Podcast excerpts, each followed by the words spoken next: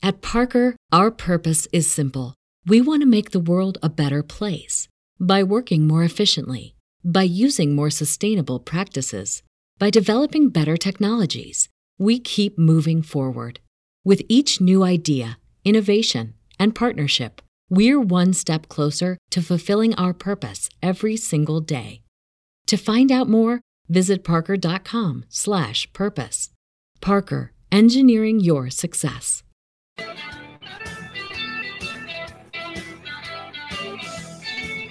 Ready to mix it up? Are you ready? Big Sill, National Football Show. Appreciate everybody coming aboard. Do me a favor, please hit the like button. By the way, this is a public service announcement. If you're expecting me to cover the NBA draft, that's tonight, or yeah, tonight, wrong show, leave. I have no interest in that thing. Yeah, the kid from what's this? The kid from Purdue's decent, and the kid from Gonzaga is too thin. I don't know. Okay, he looks like Porzingis to me. He, okay, could he be good? Great. There, there's my coverage. And and and the guy from Purdue looks like John Morant a little. Good. Congratulations to you. Sixers 23rd pick, trade it. okay? Trade it. Do something. I don't care. By the way, I will say one thing about the Sixers that could intrigue you. If Kyrie Irving leaves Brooklyn, if I were Daryl Morey, I'd do everything in my power to try to entice Kevin Durant to come to Philly. Hi, man. Kevin Durant in Philly with Joel Embiid and James Harden. That might actually work. Okay? That I would be very interested in. That Big Sills would cover. Because if you're going to leave me with Ben Simmons, okay, do you know what the guy's name should be on the back of Ben Simmons' gear? It should say the Riddler. I mean, honestly, man, he, he's the Riddler. I've never seen an athlete that f- so fits that name, the Riddler. Wait, what's Ben Simmons? Yeah, Halloween, he's going as the Riddler. hey, hey, hey, hey, thank you very much, Johnson. Yes, there's my coverage for my NBA. Now we move on and we punt the football. I appreciate everybody coming aboard. Thank you so much. We got a bunch of topics. By the way, my boy Barrett Brooks will be at the bottom of the hour. I can't wait to connect with my friend. We'll do that at the bottom of the hour. I do want to start the show off with doing this. Let's start with the cash register, known as the National Communist Association of America, better known to all as the NC2A. So, Arch Manning, I think he's Cooper's kid. Okay. And I think the uncles are Eli and Peyton. Okay. I, I, and the great grandfather's Archie Manning. So I, I think that's how that works. So today he announced that he wasn't going to go to Alabama, he was going to go to Texas. Really? Texas? Where did that parachute in from? Oh, interesting. Who has the biggest boosters in the country? The Longhorns. Who has the richest program in the country? It's actually number two next to Texas A&M. I told you this a couple weeks ago. This new nil law rule that the NCAA is now determining how to deal with this thing, those schools in that state are going to explode. The best players in the country are going to go to Texas schools. You know why? They have the most money to spend and they will spend it. This notion where you're hearing some schools like, did you hear Jim Harbaugh say that Michigan will not spend any money to recruit kids into Ann Arbor? Bye bye. Don't knock on my door, Jim.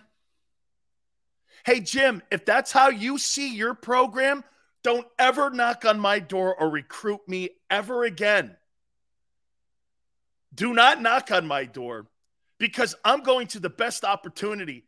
And now that means money. Do you know Arch Manning may leave college with $25 million in his pocket before he even signs an NFL contract? If Bryce Young, who's making nearly $4 million a year this year at Alabama, okay, makes that kind of cash, what do you think a name like Arch Manning is going to make with his legendary uncles? What do you think he's going to make at Texas? This guy's going to be turning down more car deals than any other athlete in amateur sports history. And I mean, that may even mean Usain Bolt. He will be the richest amateur athlete, I guess, in the history of sports. That is a story to watch. You don't think Texas offered him some money? It's not illegal to offer him money. It's not illegal. So if you're Steve Sarkisian, hey, when you come play at the Longhorns, you know what you get here. Boosters out the wazoo. You're going to be going into the SEC in a couple of years. I don't think he's ever going to play in the Southeastern Conference. Okay.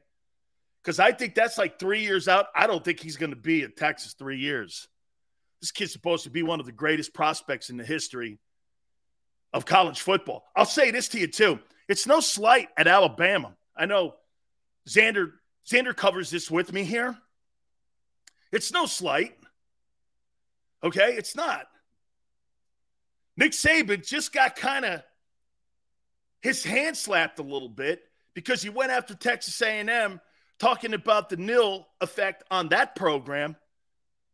Maybe Arch didn't want to be involved in any of that stuff. Okay? Maybe he didn't want to be involved in that. Now he goes to a coach that needs him.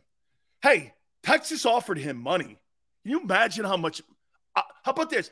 I don't think they offered a dollar sum, but you know what I do think they offered? Opportunity. If you're recruiting today in college football, this is what I'm doing. I'm doing this. You know, we have the best boosters in the country. You know, we have oil money in this state. I've said this to you. Baylor, TCU, Texas Tech, SMU, all those boosters and alumni that went to those programs or support those programs are some of the richest boosters in the country. That area of the country is as passionate about football as the Southeastern Conference is. The rest of them are not. Jim Harbaugh showed you how, I would say this, how out of touch Michigan is. Michigan, they will be out of the national championship picture probably in a year and a half. They'll never see it again. You don't hear Ohio State saying that stuff that Harbaugh said. Ohio State is not going to say that because Ohio State knows you want to compete with Clemson and the SEC and them Texas schools. You're going to have to come up with package deals to get these kids to come to your programs today because these kids are going to go to the highest bidder. You want to hear something even more remarkable? Your quarterback in Philly makes $1.2 million. That's chump change to Arch Manning and Bryce Young right now. That's chump change. Arch Manning is going to make more money in his freshman year, probably, than what Jalen Hurts will make in the contract that he signed in totality in Philly. By the time Bryce Young leaves Alabama and you're making $4 million, Bryce Young will have $10 million in his pocket. $10 million before he even gets the opportunity to be selected by an NFL team. I mean, you talk about, hey, watch this. The highest paid quarterbacks in the league. Well, Jalen Hurts would be behind some of the kids, like that Caleb Williams guy who just got a contract or whatever at SC. And the kid now down at Ohio State, CJ Stroud, and Bryce Young. Hell, Tyler Van Dyke makes over a million bucks. Jalen Hurts, man, he makes chump change. No wonder how he loves him. Landscape of college football has changed dramatically here. Arch Manning goes to Texas. Okay? That's no shocker. The opportunity. Hey, Austin's a great city, too. If you've ever been to Austin, hey, man, the gear's great. The program is great. That kid's to be I think a superstar in Austin. I, I think he's going to put them back on the map again. Okay. Hey, hey, Manster, think about that. You got about five college football quarterbacks making twice the money your quarterback in Philly makes. okay. I mean, these high school kids make more than your boy in Philly. Okay. Holy cow. Beansy says that's because Arch Manning and Bryce Young are better quarterbacks than Hurts. Are we really starting that already? Jesus Christ, it's 10 minutes into the program. Big Sills would have had two of his big red Corvettes. Damn straight, dog. Damn straight. That big red Corvette that Big Sills had when I was at the University of Miami, isn't that great? My very first car was a brand new Corvette, and it was my junior year, and it only had seven miles on it. Oh my God, I got into the car. Anthony Abraham, you know who hooked me up? Norman Braman. Because I was looking at either a caddy or I was looking at a Corvette. Yes, and this is this is while I was at the University of Miami. And I decided on the Corvette. So Mr. Braman sent me over to a guy by the name of Anthony Abraham. Okay. And Big Sills went over and I go, I go, what you got? And then you know what Anthony Abraham said? He went like this I gotcha. oh, yeah, baby. Oh, yeah, Big sales. Big sales don't drive foreign cars, bro. That's my other car. Big sales likes. I, I, you know what? Hey, I will admit, once I got to the NFL, I, d- I did go after like the Porsches and the Lotuses and all that stuff. But in the end, man, it always came back to the big Hummer that I have now. The good thing about the Hummer is I own it. So I know you're saying gas mileage, but man, my first car was a nice red vet. Hey, Xander, man, if you get a chance to pop that picture up, can you imagine Big Sills in today's world being recruited? Holy, and I was recruited by Michigan. I would have told Jim Harbaugh this, bro, it ain't working. It ain't working. Hey, when I went to SMU on one of my recruiting trips, so I'm sitting down with those dudes at SMU, and I go like this Yeah, yeah, where are we going? guy goes like this. What do you mean where we're going? I mean, where are we going here? and the guy goes, What do you want? I go, No, no, no, no. The question is, what do you have? Don't make me ask the question because if I'm asking the question, we got a problem here. Okay? What do you have? Don't ask me where, where, where are we going? Well, do you need a job? A good job? That's not kind of depending on what the job is. Okay. Uh, what you think recruiting and recruiting wars, that shit didn't go on. If you're a four or five star kid, those conversations go on all the time. How do you think they got me to Maryland? Hey, Dan, I got a job for you at Tick Tock Liquor. Tick Tock Liquor? What's that? It's an off campus liquor store. He's a he's a Maryland alumni. He'll pay 1200 bucks a week. This was like in 83. And I went, how, how many hours do I have to work? He goes, one. One hour a day? He goes, yeah. I went, how you doing? All right. It sounds good. Big Sills rolling it in. I'm like, yeah, that's that that's good. Yeah, that's good. Hey, I'm good with it. I like it. Hold on. Hold on here. Hold on here. I just got another text from Mario Cristobal. Hold on here. See, I'm helping recruit. So Mario sent this to me. So hold on for a second. Hold on for a second. Okay. Yes. So over on my Twitter, I have to do this. Hold hold on for a second here. God, we're stealing, we're stealing from Alabama so bad. Okay. Okay. Oh, yeah.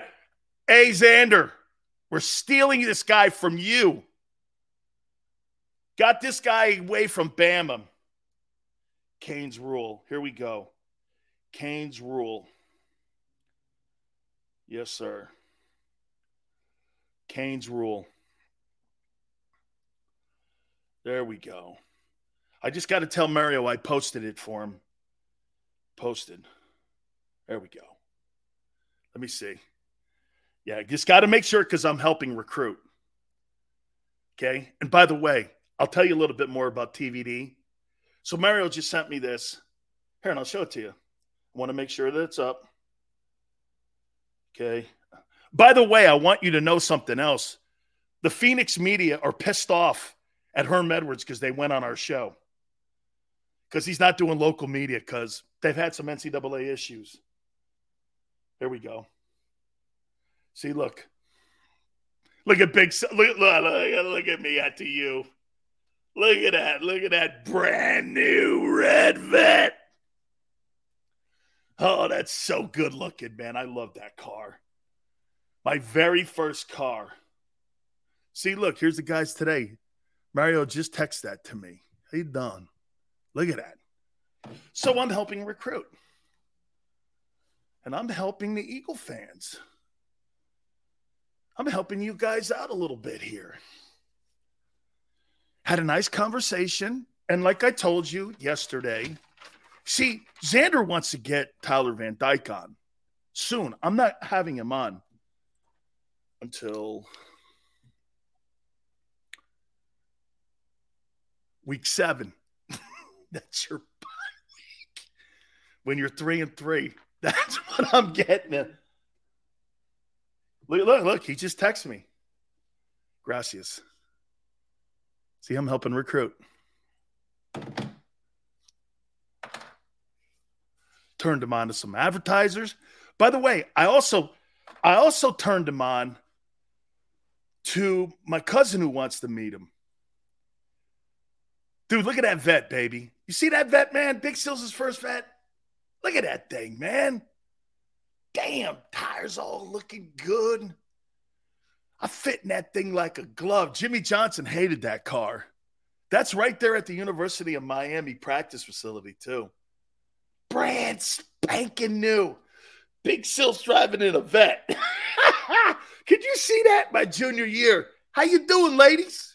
Eh, got the tees off, rolling around.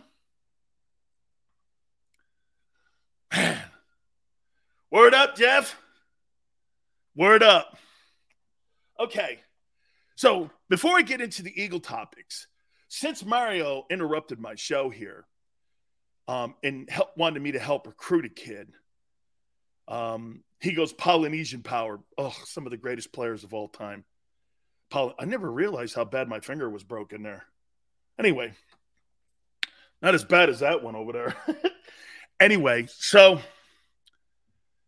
um, where was I? Because I'm helping recruit. Oh yeah. Um, since he was asking me to help recruit, and I am helping recruit anytime you need somebody.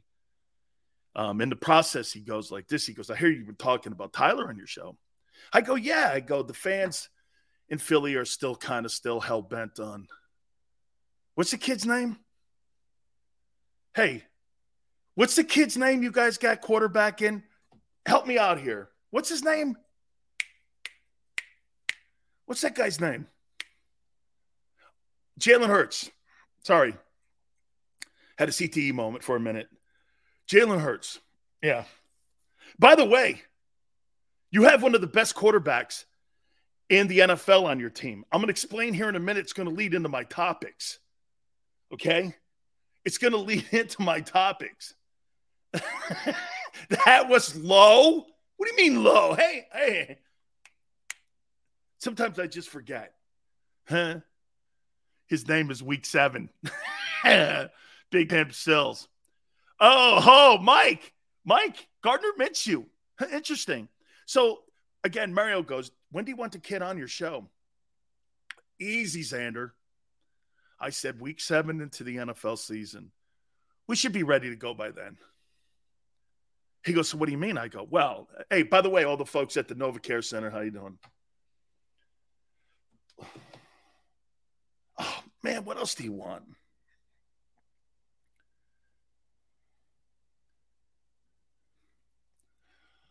Okay, uh, all right. Kid really wants to know about Philly. Really wants to know about Philly. Mario, they're not sold yet. Fan base loves Hurts. They'd rather have him. They'd rather have him than Tyler. So I think we're going to have to send him to the Giants. oh, man. You guys would kill me if I sent him to the Giants. You kill, you would kill me if I sent him to the Giants. Oh no, but it wouldn't be me. It would be you sending him to the Giants. Okay, so let me get into my topics here. Hit the hit the like button here. Um, by the way, Barrett Brooks, bottom of the hour here in a couple minutes. You have one of the best quarterbacks in the NFL. I have a list to prove it. Here are the top 10 backup quarterbacks in the National Football League.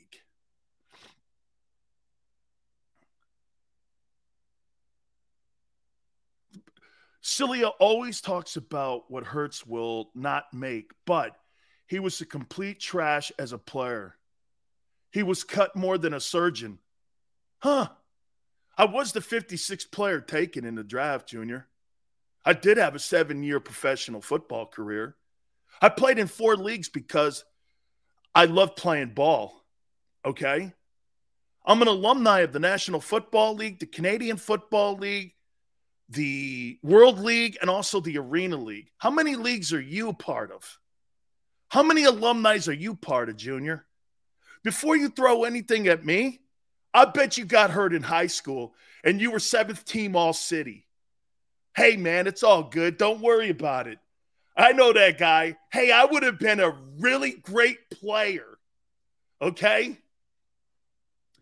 I would have been a really great player if I didn't if I didn't hurt, hurt my cervix. I would have been a really great player if I hey, if I didn't hurt my cervix when, you know, I was chasing after a loose football in special teams on the JV team. It's all good, Junior. Hey, I'm comfortable with who I am. I'm all right. I got it. hey, I'm good. Trust me, I'm good. I made over $2 million playing pro ball. Just put that in your hat. Here are your top 10 backup quarterbacks. Okay? Here they are. Tyler Heinicke, number 10. Oh, yeah, Kenneth. You know that guy. I always get this guy at the bar when he's had too many drinks of courage. They always do this to me. You know, I, I was really good. I was seventh team all city. But, you know, I hurt my hymen and I was like, you know, I was really going to be awesome. But hey, man, hey, you know, hey, I had to give up my, my dream. And what are you now? I'm a checkout guy. Yeah. oh, good, man. Let me get back to my list. Tyler Heinicke, number 10. Number nine, Tyrod Taylor, Giants. Number eight, Andy Dalton, Saints. Number seven, Jacoby Brissett, Browns. Number six, Case Keenum, Bills.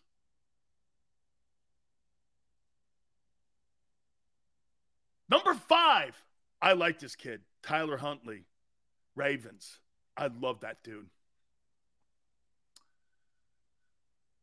Damn, as a as a Chico, my feelings are hurt. Oh, I'm sorry. I apologize. Make you feel better? Number four, Gardner Minshew, one of the best backup quarterbacks in the NFL. Holy cow. Number three, Teddy Bridgewater, Dolphins. Number two, Nicky Foles, Colts. Number one, Jimmy G, 49ers. I'm calling him a backup right now because they want to hand the job to. Can I say that? On, can I say that on my broadcast? I want to hand them the job hmm, in San Francisco. So there you have it. Tyler, Tyler Heinicke, Tyrod Taylor, Andy Dalton, Jacoby Brissett, Browns, Case Keenum, Bills, six, Tyler, Tyler Huntley, five, Ravens, Gardner Minshew, one of the greatest backup quarterbacks in NFL history. Teddy Bridgewater, number three, Dolphins. Nick Foles, the great Nick Foles, what he did in Philly, number two. And Jimmy G, number one. So you do have a quarterback in the top 10. I have a question for you. What we brought up yesterday, this is kind of serious now. So we've now decided that you have the best O line in football. You have two of the top 10 offensive tackles in the game and Jordan Mailata, Lane Johnson. You have a tight end that's one of the top five tight ends in the National Football League. You have a playmaking wide receiver you spent 100 million bucks on. You got another wide receiver you spent a first round draft choice on. You've upgraded your football team massively. Massively on the other side of the rock. And by the way, this is why I'm saying that you're a contender to win the NFC. My question to you is this. And here's the topic Will the Eagles give Jalen Hurts the entire season to succeed or fail? Remember, they pulled Wentz. How he pulled Wentz once he had seen enough. And what was the what was the words? We wanted to see what Nate Sudfeld had. we wanted to see what Nate Sudfeld, who's a bum, what he had. what do you mean what he had? You mean what he doesn't have? He was a bum. The Eagle management took a knee in that game at the end of the season. One of the most disres- disrespectful things you could ever do to a player setting the player up for failure. Huh? Okay? You tell me. All right. We're going to take a small timeout. Then, after the timeout, we're going to talk to our friend Barrett Brooks. Hit the like button. Keep it right here on the National Football Show.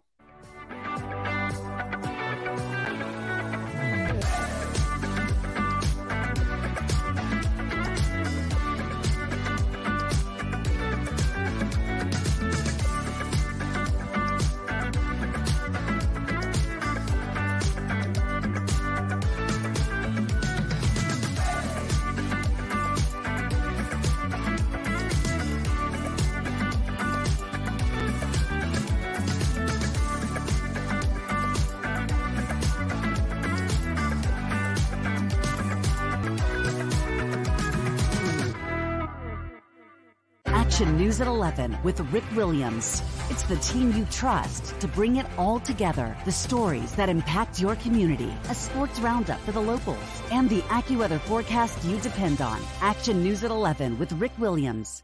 All right, did you know I was the mommy slam dunk champion? Really? yes, really. Don't sound so surprised. Let's see it. Oh, you're ready. All right, here we go. Let's hear the crowd. So go to right, go to left, fake a mom. Mama, go up, mama! She did it. Again? You can't avoid gravity, but United Healthcare can help you avoid financial surprises by helping you compare costs and doctor quality ratings. United Healthcare. Uh huh.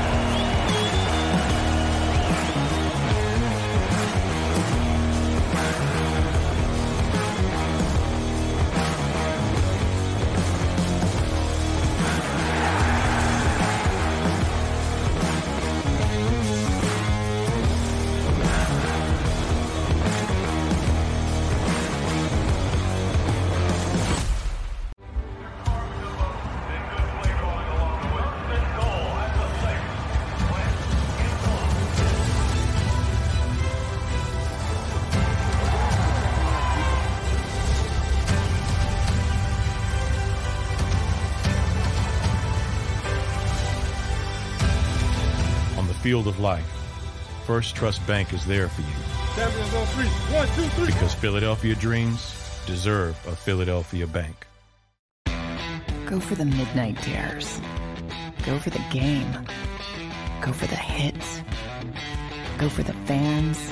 Go for the win. Go to Ocean Casino Resort. Book your trip at theoceanac.com.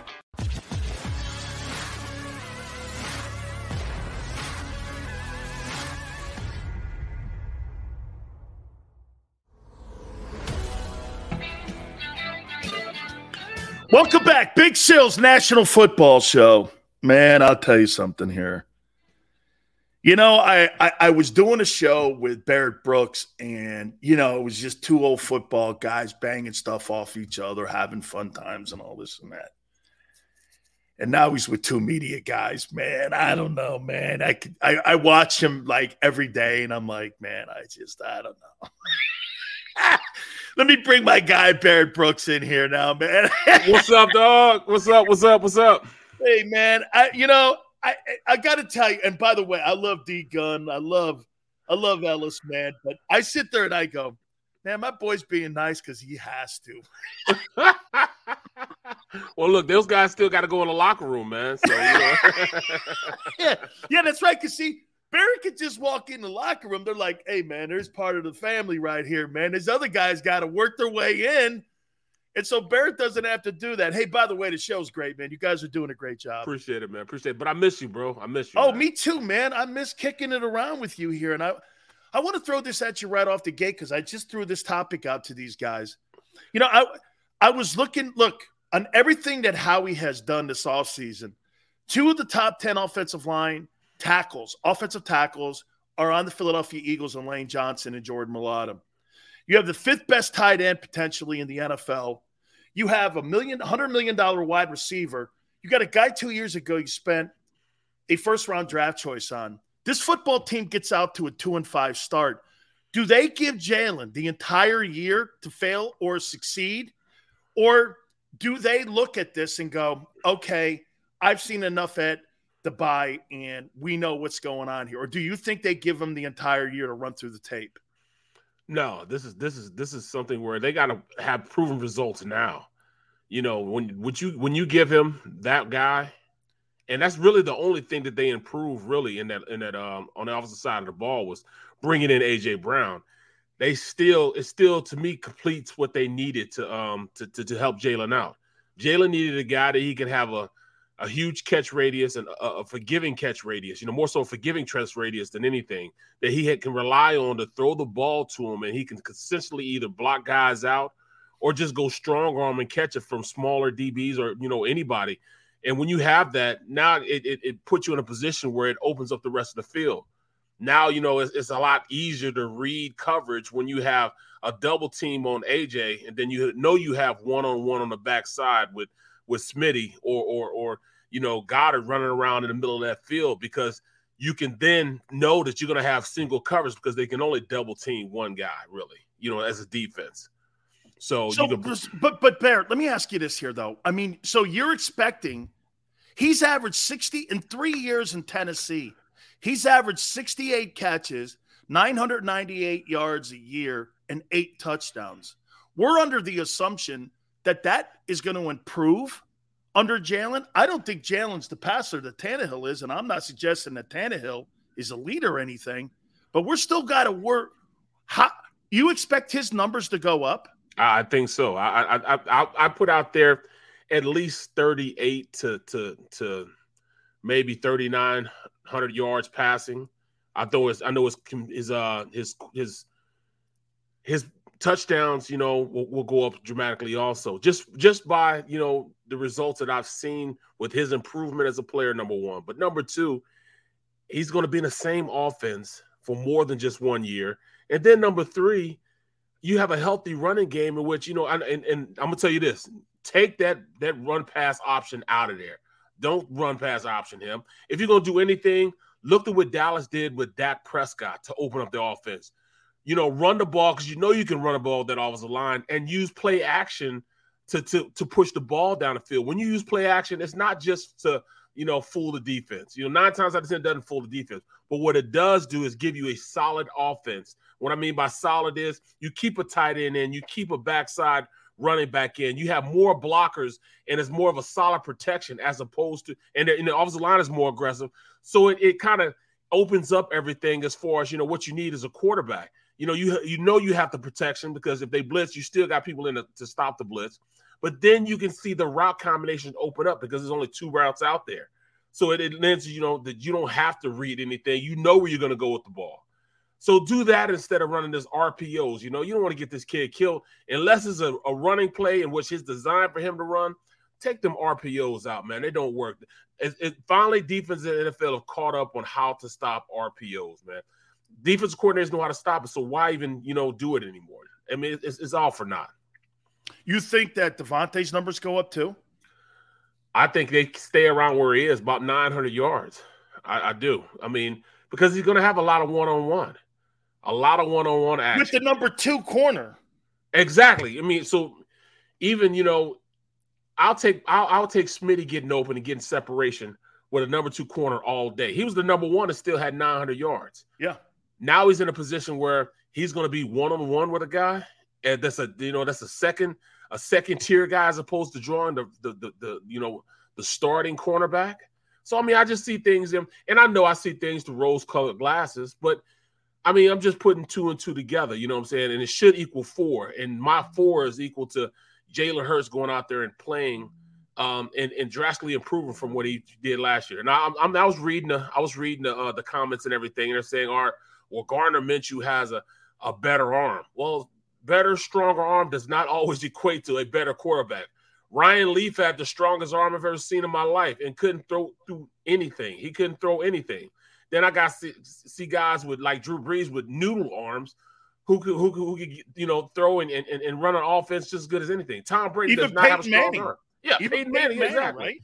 So it doesn't matter how strong your arm is, or how you is how you process the information that's given to you. And I think that Sirianni and and and um, the office coordinator, I, I um, I can see them not necessarily dumbing it down, but when you put your your quarterback in a better position on calling plays that better suit his skill set, it, it makes you for it makes for a better offensive output because of that. Do you agree that the three biggest question marks going into the 2022 season for the Eagles is head coach DC and the play of Jalen? It- Those three things, because they're all tentacled together and they're all strung Absolutely. together. Those three things. Do you agree? because they gave him everything that they wanted. They gave the head coach another target. They gave uh, Gannon the defense to run these multi multiple fronts. And Hurts, they made him a better player, but just by bringing in a better receiver. So now you know Goedert gets a full year as opposed to having half a year when when Ertz was there.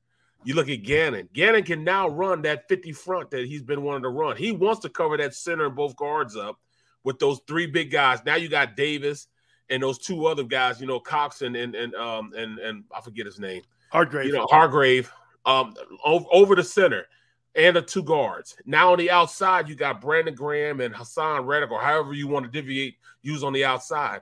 As an offense, when you call plays, you have to call plays according to what you have in front of you. And when you have those type of defenses, a 50 front like that, you got to block it man. Because if you slide the protection, either way, you right, you slide it away from Brandon Graham.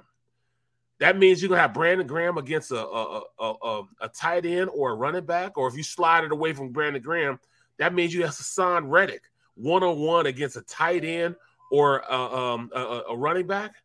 I mean, the numbers just dictate that you have to block those guys up front in the middle with big guys, offensive linemen. So that means the tackles have to block those guys on the outside with Brandon Graham and Haason Reddick. The two guards have to block Hargraves and Cox, and the center has to block Davis. You can't have those guys on smaller, um, smaller blockers. They'll eat all day with that. So I mean, that's why you run those type of fronts. You have to create, and plus, the biggest Achilles heel to this defense that um you know get, that uh, Gannon had to really fix is first down. Yeah. They was by far the worst first down team defense in the league. They were av- you know, I mean, it's easy to call plays when it's second and two, third and two, as opposed to it being, you know, second and 10 or second and nine. Because they just ran the ball on them, get six yards, and now they got a second and four. I mean, that your playbook is like this, as opposed to if it's if it's if it's um second and ten, now it's down like this. So I mean, just by the nature of the position that they put him in and, and bringing in guys that could that could run the defenses he wants to run, he better have some results. Gannon better step up. I'll say this to you too that that defense. This is why I'm high on the Eagles this year, and I'll tell you, it's not so much because of what they did, Barrett, on the offensive side. It's the personnel settings and groupings that they can throw at you with the multiple fronts, 43, like you said, wide five, whatever you want exactly, to do. Exactly. You're going to be able to do this, and maybe you know the impact that we see Jordan Davis have this year you know, he had nine sacks in 43 games when he played at Georgia. However, the thing that you just mentioned to me is critical because if they're effective on first and second down, those quarterbacks are not going to go into the link with 90% completion percentage, 73, because they're going to constantly be in third and long. Exactly. So his impact, Barrett, may not be getting to the quarterback. It may be keeping the opposing teams in third and long. And if we're trying to change that offense into a passing offense, we're going to see a lot of three and outs at the beginning of the year. Yeah, they've got to get that offense off the field of the opposing team. That that's why I'm high. Am I right on when I'm saying this? You're absolutely right on because there's not a lot of guys that can go out and stop the run from a three technique or one te- technique consistently without great linebacker play. And they they they did go some get some good linebackers, but imagine you know it's not like you, you got you and Jerome stopping the run. You guys can stop the run by yourselves. They didn't need you guys didn't need linebackers behind no. you. These guys need linebackers. You, last year, all they did was double team Hargreaves and Fletcher Cox, and those linebackers played so far back that they, you know, by the time they did come up to make the play, they're already six yards down the field. You know what I'm saying? So they've gained six yards simply because the linebackers didn't go up. They didn't have those type of boss defensive tackles that I thought that you could stop the run by themselves. Well, now you have some guys in there that you have to block one on one with the addition of um, Davis on the center. They got to block him one on one, so that means okay, then pick your poison now. Who are you gonna Who are you gonna block? Who are you gonna slide a protection to? Who are you gonna block these outside guys with? And I think they have enough on the outside now to generate pressure on them. I definitely do. A couple last questions for you here, Barrett. Let me let me say this to you too. And please tell me if I sound like old man, get off my lawn stuff here, okay? Because man, when I when I hear the lack of practice time and look, oh, oh hey, hey Barrett, OTAs, I kind of get it, helmets and shorts and okay, but it's becoming. They didn't mentality. have helmets on; they had hats on. They had hats on. I, I, I, how are you going to get Jalen Hurts better with limited? This is what Phil Simms called it on our show he he called it on our show. When you play in exhibition football games, those are quality reps. When you play in the controlled scrimmages, they're not as quality reps as they are in the game. Now, look, I get it. It's exhibition football, but those are more quality reps. When you're not putting your first team out there and your quarterback and your group settings and you're in that controlled scrimmage and you're not practicing a lot, is that a concern in starting out like they did a year ago, two and I mean, Barrett, they want to be healthy. I totally understand that. They want to be healthy. They were healthy a year ago, but I went like this. You weren't healthy in 17, you won the Super Bowl. You were healthy last year and you got destroyed by the Bucks in the opening round. Where do you fall on this? How do you how do you run an NT stunt, a nose tackle um, and you don't know how your guy's to set him up on the inside. I mean, is he to flash like this, and then that then you use the nose come and knock the center off, and then you go around? It's to be those guys, you know, since they don't have the practice time to, to do that, they're just to bump into each other because they haven't had those reps. I'm sitting here at left tackle, and I got an MBB stud on. I mean, they got an MBB stud on on defense, and I'm looking at my guard. The guard sets, and instead of him, you know, seeing that linebacker go out, instead he just watched the linebacker go out. Instead of setting – and then going out and hitting that end that's crashing down, hitting them in the mouth. So you keep that separation and then giving me and knocking me off to get the linebacker coming around. You only get that from from from playing the guy next to you and having those reps and having your body feel that t- that sort of play. You know, I'm saying it's not it's not necessarily you can't just watch it on film. You have to have your body get muscle memory of doing that type of scheme. But Barrett, it's also it. communication. Exactly. Like, yep. Like when I Jerome would go like this, I'm going to tilt the center over here this way so that you can grab him on the backside here. and when you're doing, I'm going to tilt Fans, fans that's called that's called cheating because that's called That's cheating. He's not supposed to talking, right. Barrett? That's talking through practice that you can't do on the chalkboard. I was about to, I'm about to say people in the string. Yeah, that's called cheating because you heard what he said. You gonna grab that tackle. See that? See you wrong for that. See, but yeah, you're absolutely right because he's telling you, all right, or he'll say, all right, hey, I'm gonna go. So, so you know, back me up. I'm gonna go right here. Now you know that you can't go because he's going. Now you can come and like double in where he was. You know, Hold on for a second. I want to tell you what Barrett would do. Hey, I'm gonna set him up high low him. Get his ass. hey, I'm a leg. Hey, this guy does that shit again. I'm a leg whip his ass. I'm gonna go up high. You come down in there. no, hey, don't don't be throwing that at me there. See, I mean, that's I mean that, but that's communication. With you know, you you were comfortable with telling your guy, "This is what I'm about to do," so you guys could execute it.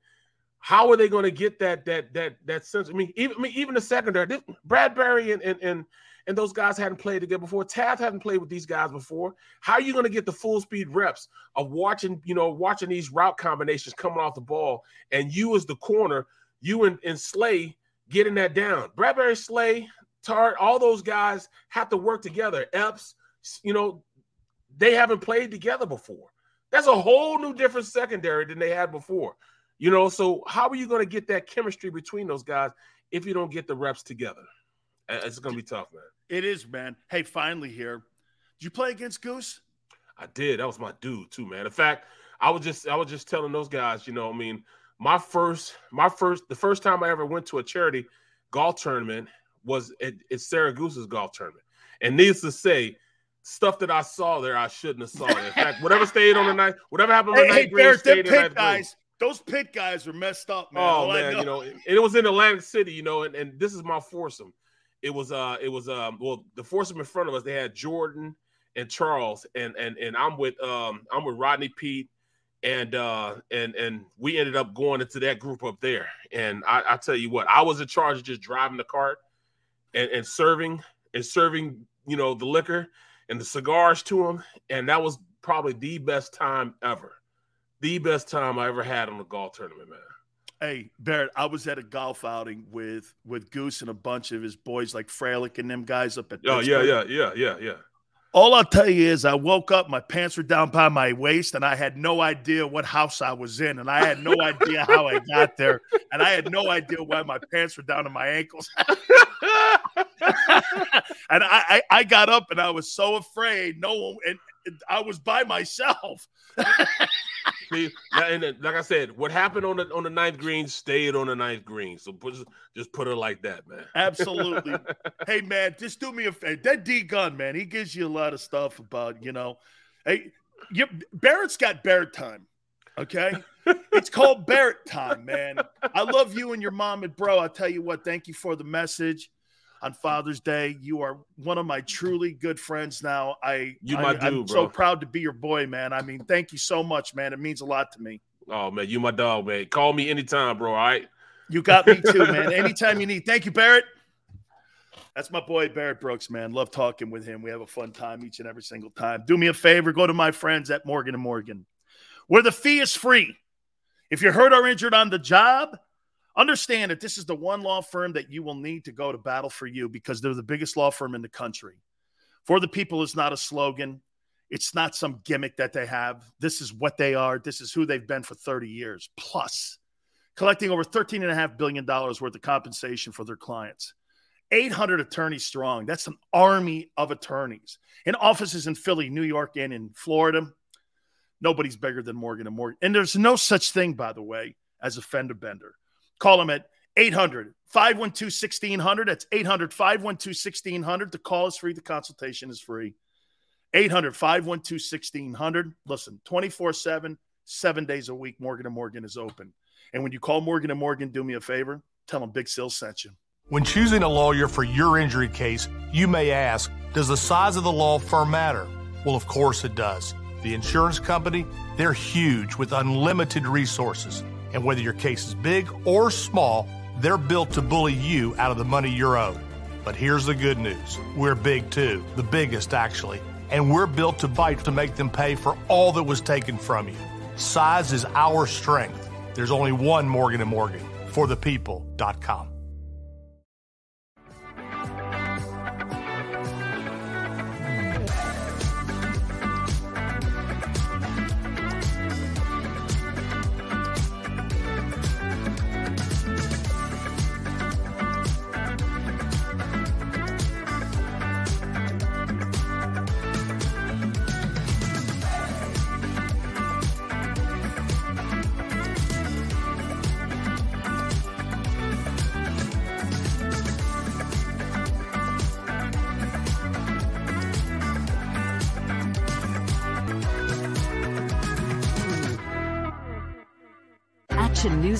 News at 11 with Rick Williams. It's the team you trust to bring it all together. The stories that impact your community, a sports roundup for the locals, and the AccuWeather forecast you depend on. Action News at 11 with Rick Williams. All right, did you know I was the mommy slam dunk champion? Really? yes, really don't sound so surprised. Let's see it. Oh, you're ready. All right, here we go. Let's hear the crowd. So go to right, I go to left, fake a mom. Mama go up, mama! She did it. Again? You can't avoid gravity, but United Healthcare can help you avoid financial surprises by helping you compare costs and doctor quality ratings. United Healthcare. Uh huh.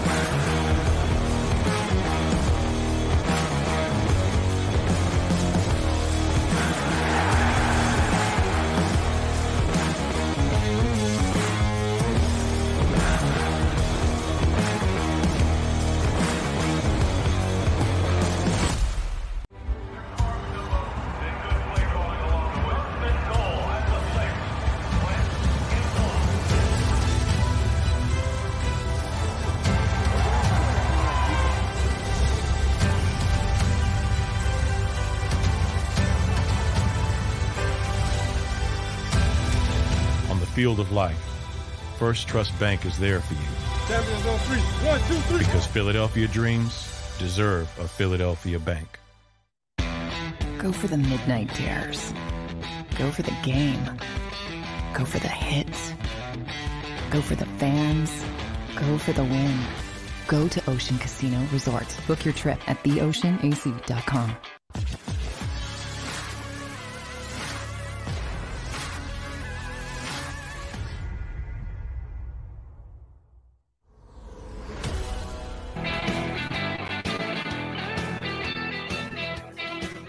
Big Sills National Football Show. Please hit the like button. Love talking to my homie, man. I love that guy, Barrett Brooks. I do, man. I just love that guy. 12 plus years in National Football League, playing with a chip on his shoulder the way he does. Man, I I just have nothing but great respect for that man. I really do. And he, he's nice to everybody, but trust me, man, when you play that long, okay, he, he's got one of them dark side parts of him too, because they all do. all right. I just love that guy, man. Such a fan of his. Hey, real quick, before I get into what my topic was and I threw at you guys, and by the way, nobody answered it. And by the way, I'm going to tell you what I would do. I'm not giving that kid a full year if it's not going well. I'm not going to stumble along. I'll get to that here in a minute. Today's the 50th anniversary of Title IX. The fight for women's sports. My daughter is a collegiate athlete, and she plays rugby, a very physical sport. And her team's one of the top four teams in the country. And I would have a problem with my daughter playing against a dude that called himself a woman. Okay, I would. And by the way, this is no slight on who you want to be in your life. You could be whatever you want. You can have your own life, your own thoughts, your own practices, but don't inflict it on women's sports who have been fighting for 50 years to get their place on the sports page. Why would the White House and why would politics and politicians try to hurt and damage women's sports when they've gone so far and fought so f- hard to get where they are now? You injure women's opportunities to get scholarships, have a bite of the apple the same way that other collegiate athletes have, having their chance. I am completely against anything where somebody says that I could be a dude and go into women's sports. You're polluting it. And again, you know what you're going to hear? Basilio's he's a homophobe or he's a he, he doesn't believe in transgender. I, I can say that. That's not what I'm saying. You can be whatever you want in your life, but not at the expense of others. That's your personal choice. That's not my daughter's personal choice to play against a transgender player. That's a political view. That's political politics doing that. That's the White House doing that. That should never be in sports. You know the beautiful thing? Do you know the beautiful thing about sports? And you all know this. We have a scoreboard. There's a scoreboard. You can't move the scoreboard. You see, in politics, you can move the chains all the time. Even a loss, you can debate a loss with a political race and move the chains. They do it every day. It's at nauseum. But in sports, there's a winner and loser. You can't change that dynamic. When the Patriots went undefeated in the regular season and got beaten in the Super Bowl by that 10 and 6 Giants team, you can't erase that. Or when the Eagles pounded the Patriots, you can't go like this. Well, you know, that was just a fluke. Okay? Didn't really happen. That's the greatest thing about sports. But what happens today is we bring politics into the sports world. Here's another great example of it. You know, it's crazy. One of the greatest things that Richard Nixon ever did was Title IX. You see that thing signed on the wall back there? That's signed by Nixon. I was honored by the White House years and years ago as one of the best. You, know, you remember those things, faces in the crowd, Sports Illustrated used to have? I used I was, I was one of those kids back in the day. And it was such an honor to be honored by the White House like that. Dude, don't don't pollute collegiate sports. And I never have been more passionate about women's sports now because my daughter's involved in it. Okay? I mean, I just I just don't do that. Women's sports have fought so hard to get where they are. We barely watch it now. And you're going to make a freak show out of it. Congratulations to all the women that are in America right now. Congratulations to Billie Jean King, Martina Navratilova, all those folks that have made women's sports. Serena Williams is one of my favorite athletes of all time because of Title IX. She's brilliant.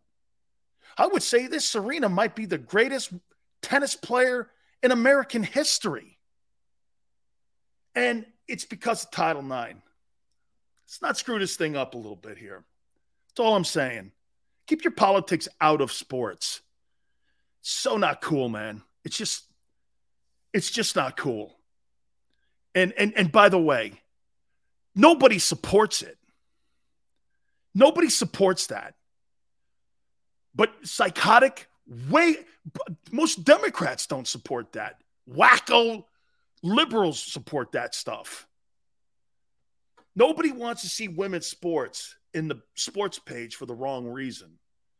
I want to see women's sports when we're talking about Florence Griffith Joyner or we're watching Serena and we're watching these brilliant athletes of today and we're just cheering them on. PGA, the LPGA tour has some really great golfers on it now. Come on, man. Do we really need to go there? Doesn't make sense. You can't do this. Well, because I was a failure as a male athlete, I want to do it on the women's level. that that's not that's not helping women's sports. And by the way, this has nothing to do with my view on whether or not you have a right to call yourself whatever. Call yourself whatever you want in life. I don't care. It has no bearing on my life but don't make it a bearing on my life. All right. I asked you this topic, and I want to reset it at the top here. Are you prepared to give the full season to Jalen? Come hell or high water, are you willing to give him the full year? Okay. Are you?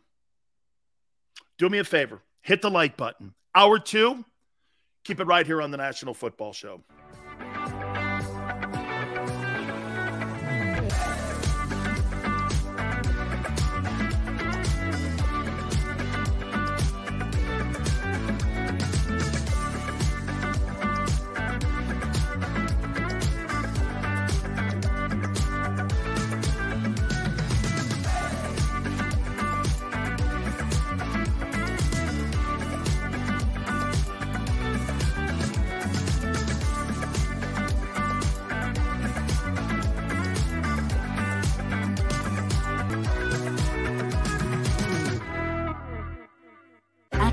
Action at 11 with Rick Williams. It's the team you trust to bring it all together. The stories that impact your community, a sports roundup for the locals, and the AccuWeather forecast you depend on. Action News at 11 with Rick Williams.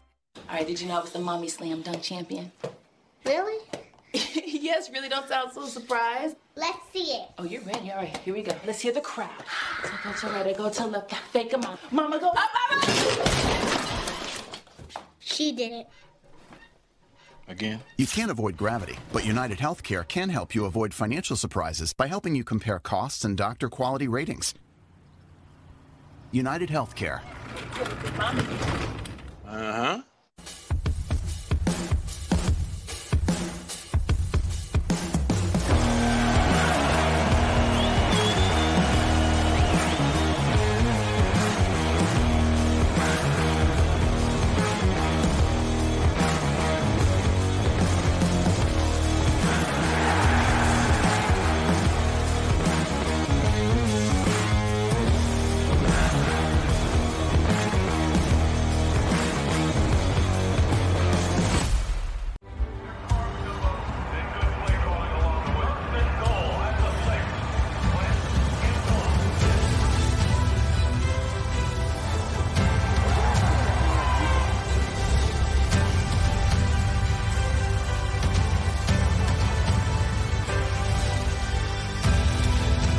Field of life, First Trust Bank is there for you Champions on three. One, two, three. because Philadelphia dreams deserve a Philadelphia bank. Go for the midnight dares. Go for the game. Go for the hits. Go for the fans. Go for the win. Go to Ocean Casino Resort. Book your trip at theoceanac.com.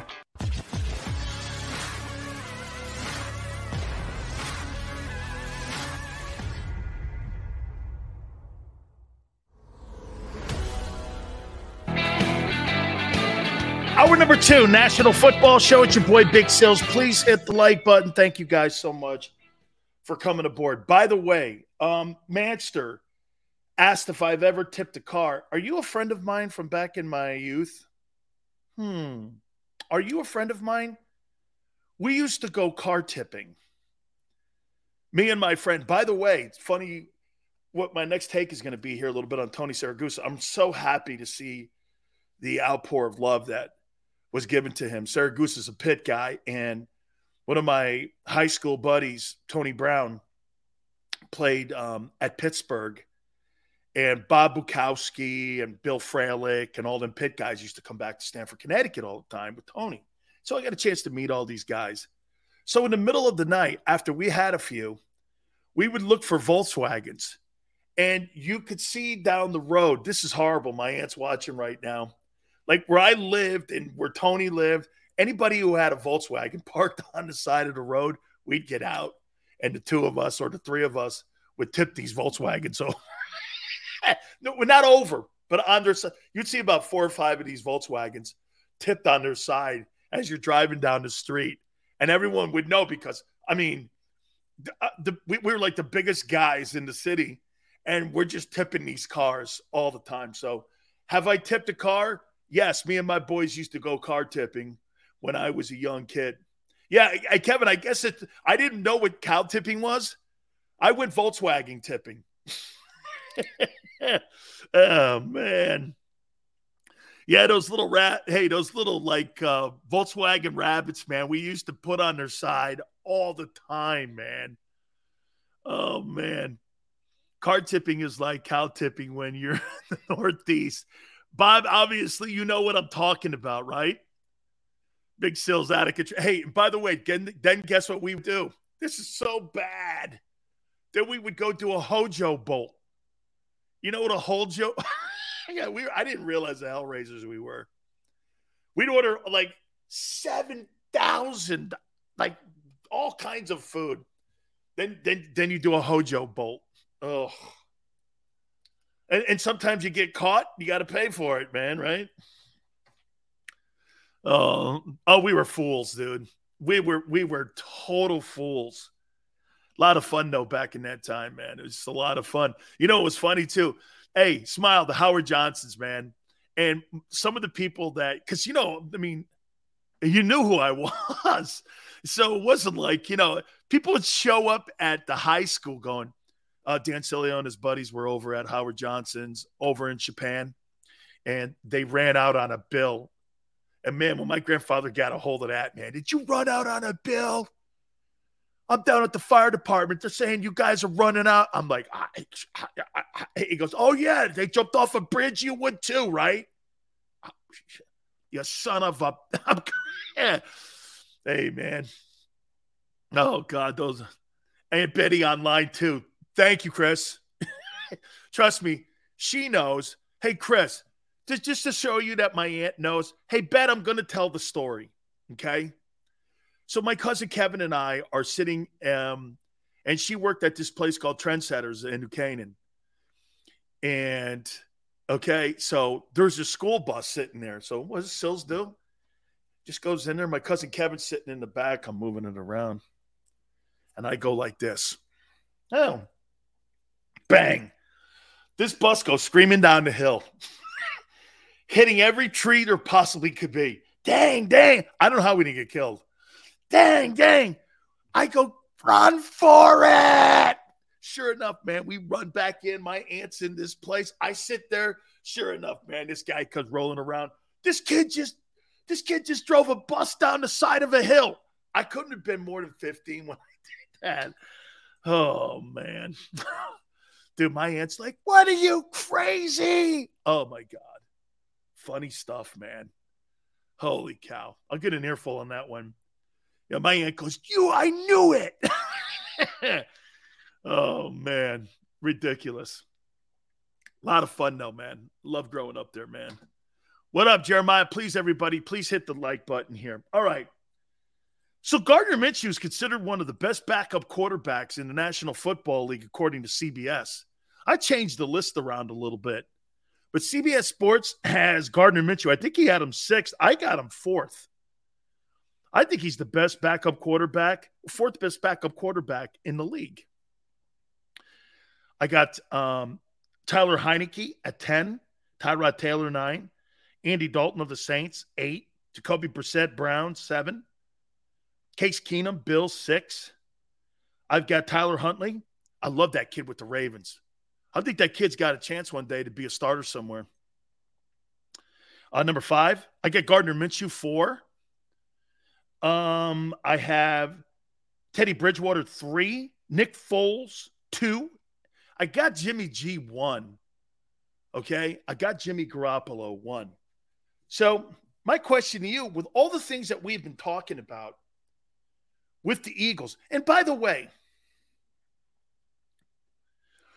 some of you probably thinking this, geez, Jalen Hurts gets a lot of coverage. The quarterback in every city in America gets a lot of coverage. You don't think they're talking about, do you think Father? T- Here, let me give you the storylines, quarterback wise, that are going on around the country. Not that you care, but just so you know that it's not just in Philly. In Tampa, you're asking this Hey, is Brady and Father Time caught him? And he is he is focused as he's been in the past with all this retirement talk. Is Aaron Rodgers going to not have the same kind of year, not having Davante Adams? Is he going to be able to develop wide receivers? Can Matthew Stafford in Los Angeles do it again? Can Justin Herbert do it? In Miami, you think Tua's really the guy? In New Orleans, man, we're going to put our faith in Jameis Winston. In Baltimore, wow, man, you think Lamar can stay healthy? In Phoenix, is Kyler mature enough to be the face of a franchise? In Chicago, Justin Fields, man, I don't know. Jets, man, Zach Wilson did not show me enough for me to feel comfortable that he's the face of that franchise. Giants, Daniel Jones is not it. What are we going to do? So, those are the conversations. that are going on around the country. You're you're not the only city that has this debate every day because there's a lot invested here in this. Same thing, smile Pittsburgh. What are you going to do in Pittsburgh? Are you really going to go with Mitchell Trubisky or are you going to go with the kid Pickett you drafted? Okay? Agreed. Pittsburgh, hey, by the way, there's a new storyline. Is Baker Mayfield really being pursued by the Seahawks? Should he go to Carolina instead, take less money? All of that stuff is being debated every single day with different views and different topics.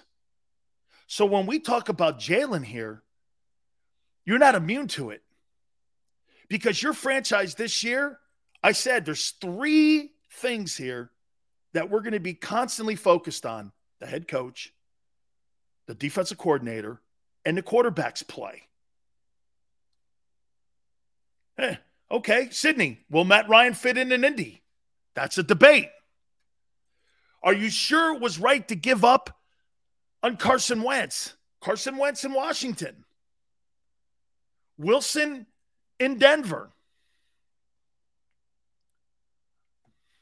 Okay? All right.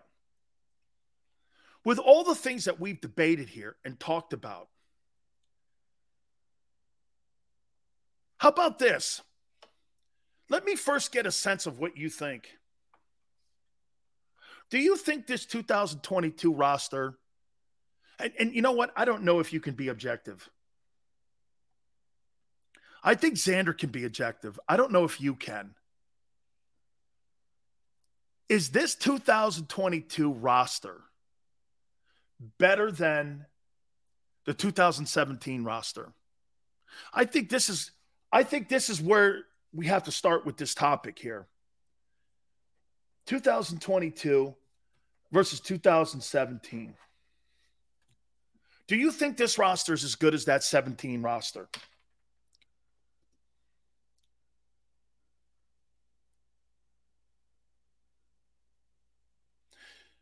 Xander says roster better, quarterbacks not. Actually, I don't know, man. It's a tight question. Eastside Monster, you have the same response that Xander has. Kevin says we really don't know. Well, then, Kevin, walk me back to the preseason of 2017.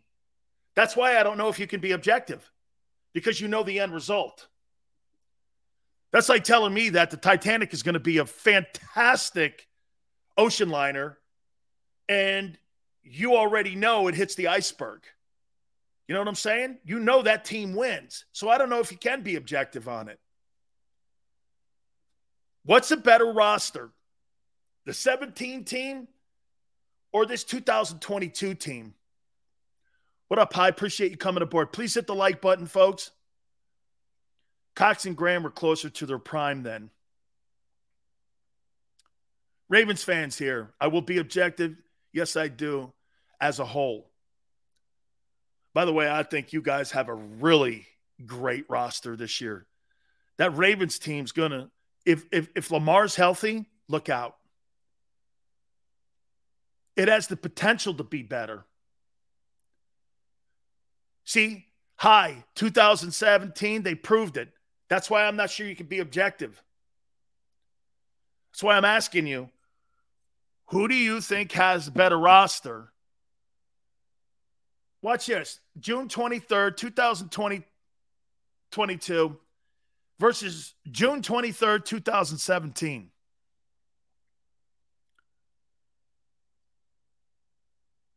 If we take away the quarterbacks this year is better. Wow. You can't, man. We thought Wentz was a perennial playoff quarterback. Well, he was 11 and 2 that year. It it's hard to be objective because what we know it, you're you're right. And, and and I understand that. That's why I said I don't know if you can. Nobody thought we were good in 17. Charles, I'll admit too, Charles, in 17, no, because I thought Wentz was the guy too. And I'm with you guys. He failed at the end. But then I thought he was the guy. And when he got out to that start, he got out to like a blazing start in 17. Threw for 33 touchdowns. But as a matter of fact, he carried that team. He carried that team for 75% of the year. Is that fair? He carried that Super Bowl team 75% of the year. Okay. It was 13 games. I mean, he only missed three.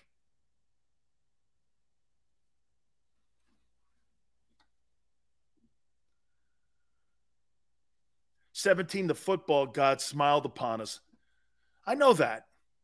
I'm talking. Do you think the roster's better? Because I'm going with the modern day topic here.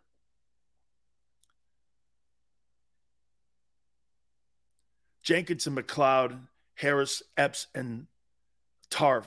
Reason they, reason why they was called the underdogs. Wentz got, Wentz had a mediocre rookie. I don't care about that. I asked you about 17. Okay, here let me then let me let me expand on it now. I'm going to take Xander's take on it. I don't know. That tells me a lot because we do know the result that team won the Super Bowl. So obviously, you think highly of this 2022 team. If you think that roster was really good, Xander, it's a good take. Okay? Because you know what you're telling me? I asked Xander, okay, works in the media, been a lifelong Philly dude, his passion's that team. Same with you guys. You know what he just told me? He told me a lot about this year's roster with I don't know. Because if I asked him any other year, any other year, maybe one of those McNabb years, you'd be like this. That's your benchmark. And you're comparing everything to that because you hoisted the Lombardi trophy. That means you guys think highly of this team and this roster and the collection of talent that you have. I will say this, though. I don't think your coaching's better this year than it was in 17. I don't. I think your coaches are still in training wheels. That's a factor. The two things that you have going against you going into this regular season is the inexperience at the quarterback position and at the coaching position. You can have the best roster on the planet here, but you're deficient in two things that play a factor in NFL seasons coaching, quarterback. Frightens you, frightens me. Okay? Think about that. Your quarterback was playing at an unbelievable rate. He was MVP. And then guess what else? You had a coaching staff that was coaching out of their ass. And you know how we know they coached out of their ass? When that damn dude took Nick Foles and dragged his ass across the finish line. That's freaking unbelievably great coaching. You think that Nick Sirianni has the same capability as Frank Reich and Doug Pederson if something happens to Jalen to take Gardner Minshew and you can run through the tape and get to the NFC Championship game, that's a big putt. For me to believe that today, that you have in their second year a coaching staff. Do you know how many jobs Frank Reich had prior to getting the offensive coordinator's job in Philadelphia? He was a freaking gypsy. Look it up. He had 14 jobs. Look it up. He had 14 assistant coaching jobs. Buffalo, San Diego, everywhere. Carolina. Pederson had gone around too. He was coaching high school to get an opportunity. They handpicked these guys, uh, you know, off of Frank's tree, by the way. Think of that. You do not have the coaching experience. How about this? Even if you think Nick's good, the experience factor alone doesn't equate to what that coaching staff was in 17. Was Jim Schwartz your D coordinator too? Was he the defensive coordinator in 17? Who was that coordinator in 2017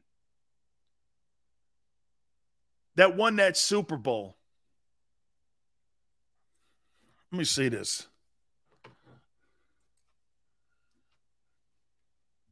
I think Schwartz was still in Detroit then.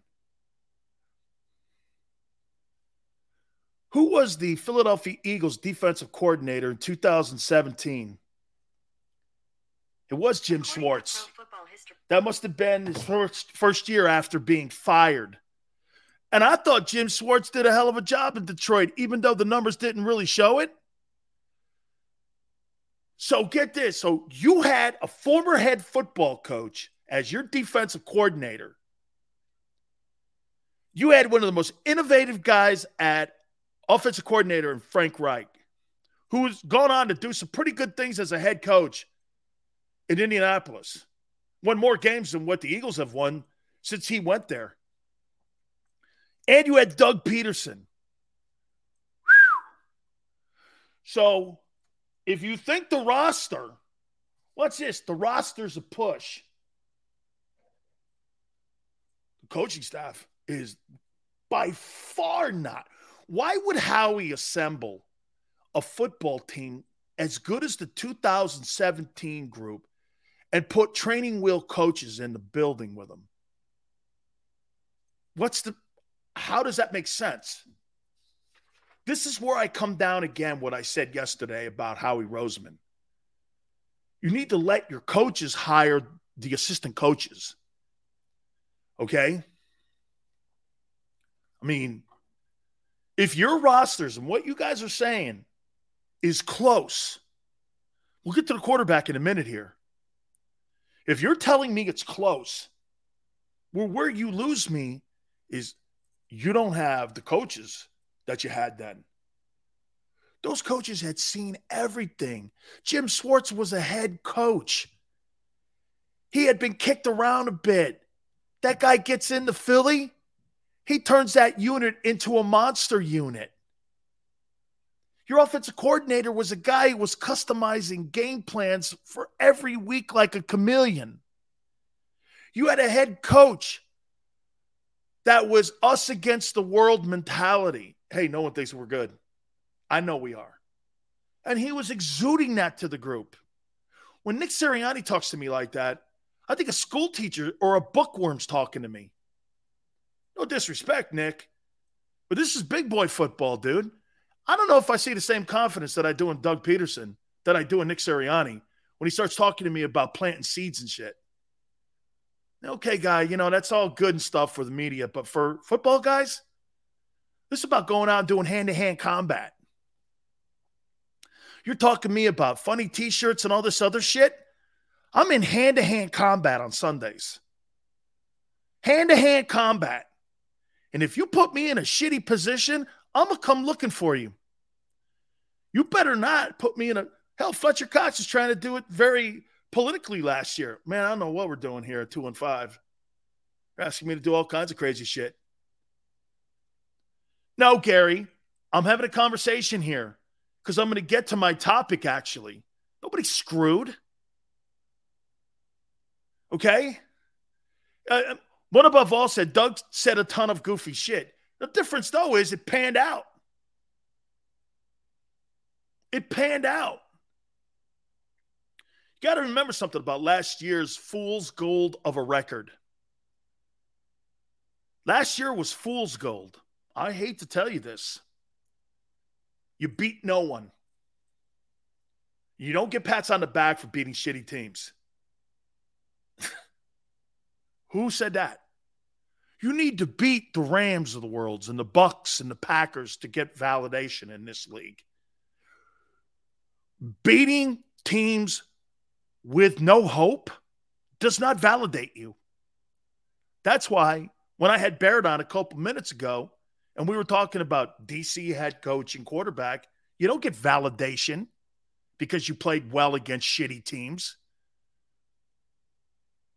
You've there's the question marks is the staff and the QB. You guys just told me that you think this roster is in the same category. You know what 007 said? Look at Dallas's dynasty. Continue with Barry Switzer. He did never talent evaluated anything. As a matter of fact, 007 the entire coaching staff, the entire coaching staff that coached under Jimmy stayed intact.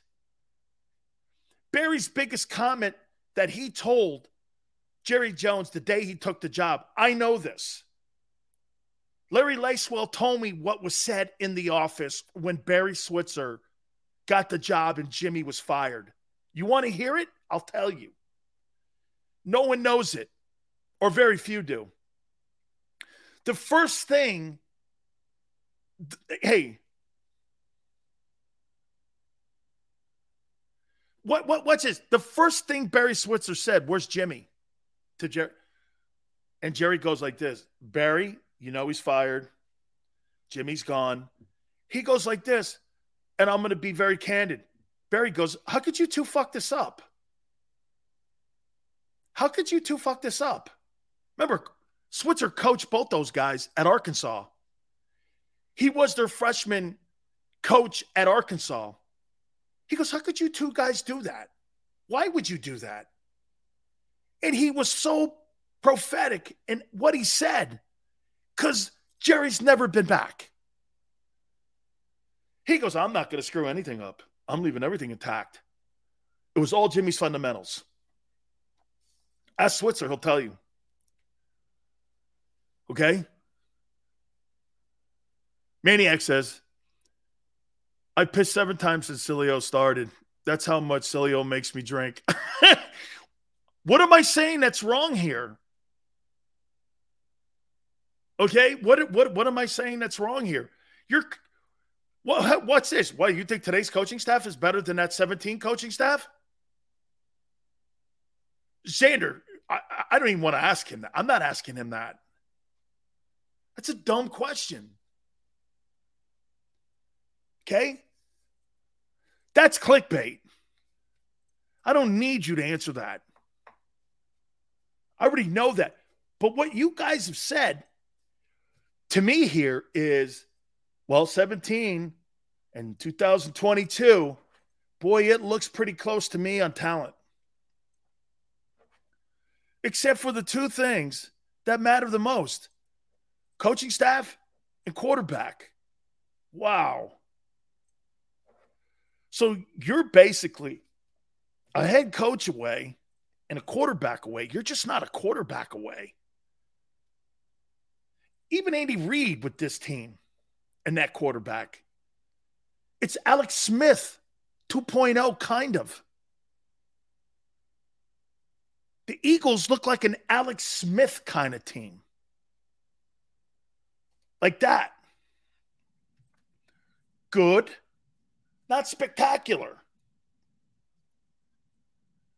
You you put a here. I, I want to go to my topic though. To get torched by old man Brady and see what the Rams did the following week to him shows you how far the Eagles are. Um, do you really think that that was a fair a fair comparison, Gary? It's Tom Brady. I would have liked my chances against the Rams. Because why? The San Francisco Niner, 49ers earlier in the year ran the ball down their throat and ran them off the field. I would have liked that matchup more than I would have the Bucs matchup. I would have taken that matchup a little bit better. I would like to have played the Rams. Bucs at home with Brady. I don't know. It was a recipe for a disaster. That was a horrible matchup. Okay? That was a horrible matchup. Yeah, but Chris, the Bucs embarrassed us. The Bucs. How many people have Brady embarrassed in his career? Eh, watch this. Tom Brady embarrassed me. All right. That's like saying Derrick Henry ran me over. well, there's about 50 guys he's done that to, so I understand. Okay. It's a little different when you got Jimmy Garoppolo beating Aaron Rodgers as many times as he has.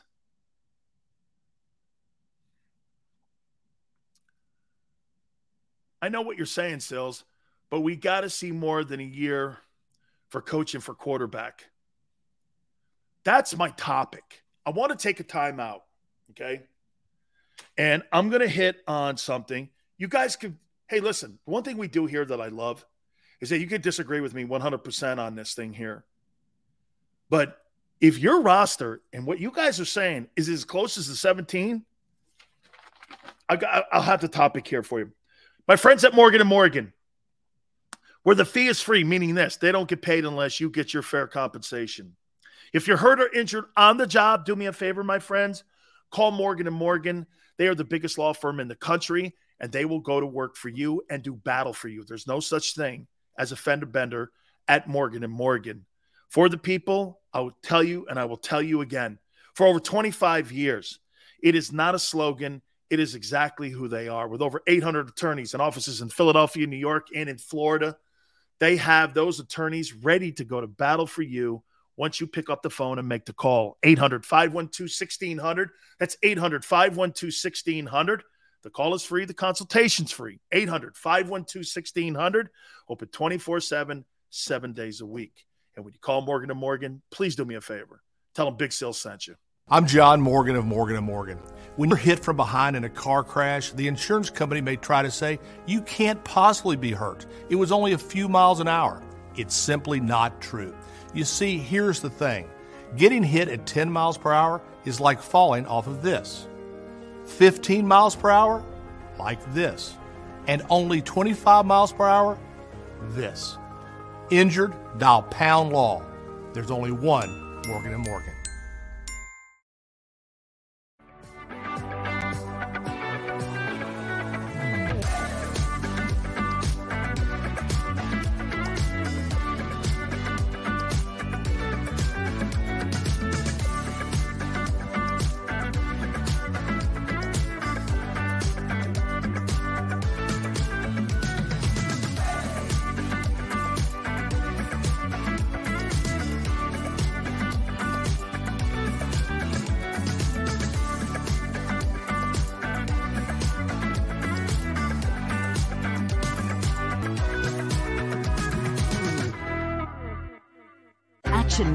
11 with Rick Williams. It's the team you trust to bring it all together. The stories that impact your community, a sports roundup for the locals, and the AccuWeather forecast you depend on. Action News at 11 with Rick Williams. All right, did you know I was the mommy slam dunk champion? Really? yes, really don't sound so surprised. Let's see it. Oh, you're ready. All right, here we go. Let's hear the crowd. So go to right, go to left, fake them out. Mama, go up, up, up. She did it. Again? You can't avoid gravity, but United Healthcare can help you avoid financial surprises by helping you compare costs and doctor quality ratings. United Healthcare. Uh huh.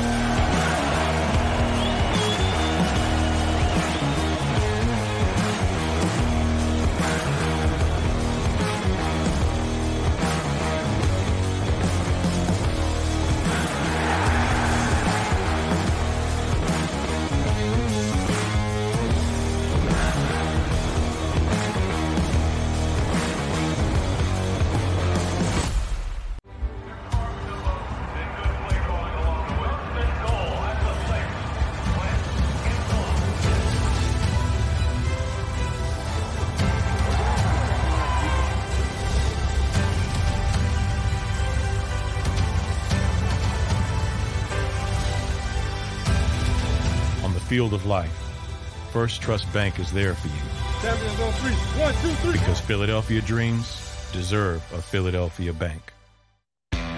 Go for the midnight dares. Go for the game. Go for the hits. Go for the fans. Go for the win. Go to Ocean Casino Resort. Book your trip at theoceanac.com.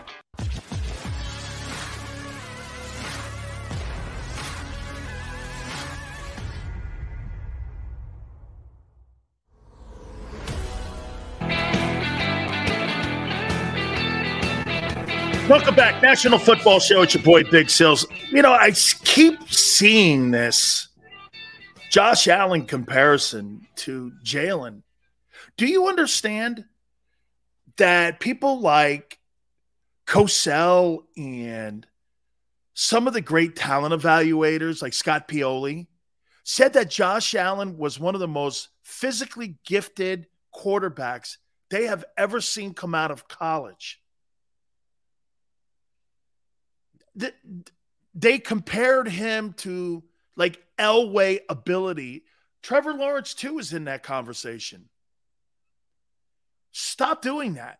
No one's ever confused Jalen Hurts for having that kind of ability or that body type. Or I was listening to Shady McCoy. You know what Shady McCoy said today on a sports show? He said, When I was in Buffalo, it, it, they asked him, Did you know right away? He goes, Yeah. You know, you saw, you didn't know if he was going to be great this year, but you knew immediately. You saw this dude jumping over people, rocket arm. You just knew it when you saw it. Don't let your eyeball test lie to you. You compare him to Josh Allen is a joke. Josh Allen is a prototypical passer. He is a passer. Jalen's not a passer. We had this discussion yesterday. He is not a passer. Okay?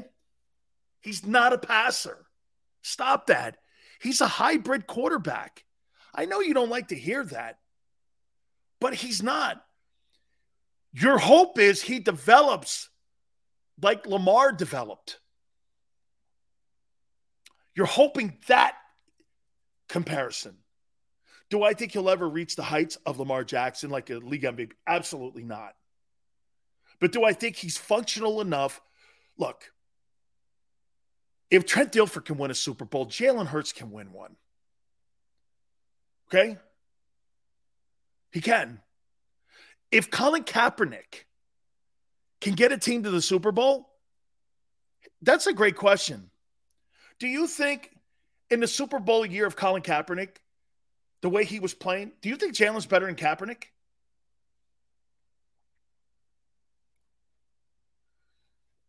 Do, do, Kaepernick has the same fundamental skills as Jalen and vice versa. You, you think Jalen's better than Colin Kaepernick? Here, I'm, I'm, let me let me take a look at that Super Bowl year.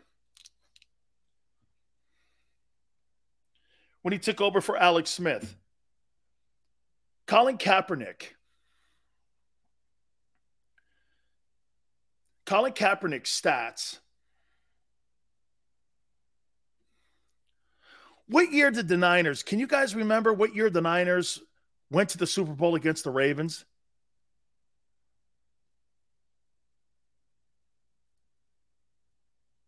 In 2013, he was 12 and 4.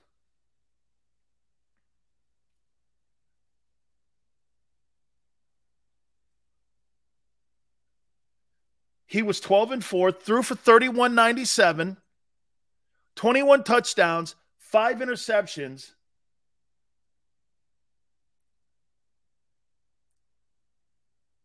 Two thousand twelve,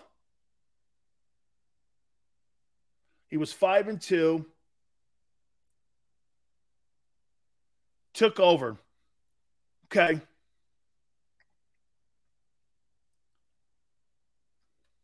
Boy, these numbers look pretty similar.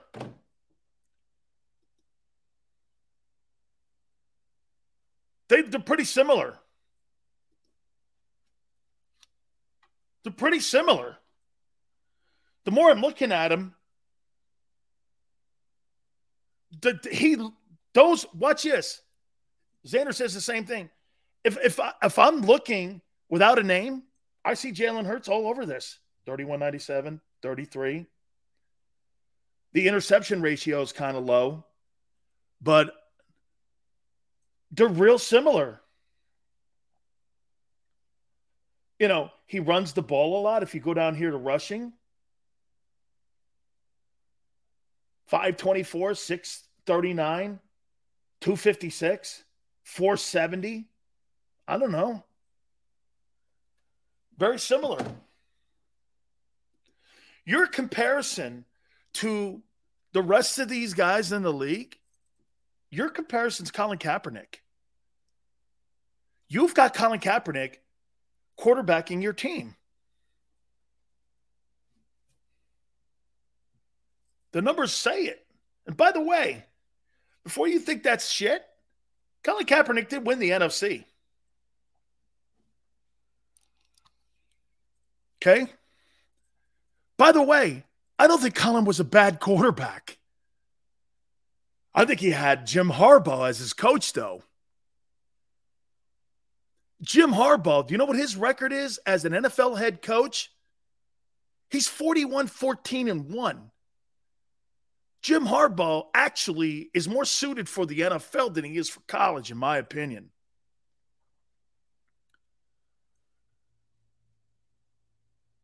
Look what he said. Uh, that 49er team had a great roster, same as you do now.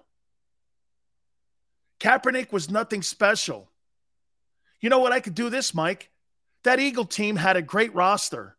Jalen Hurts was nothing special. He ran a lot and got red zone TDs with his legs.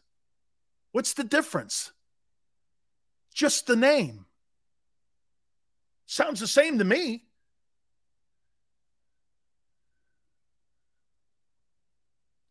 Deshante goes, There you go, comparing Hurts to another quarterback. No, I'm telling you, you're comparing him to the wrong guy.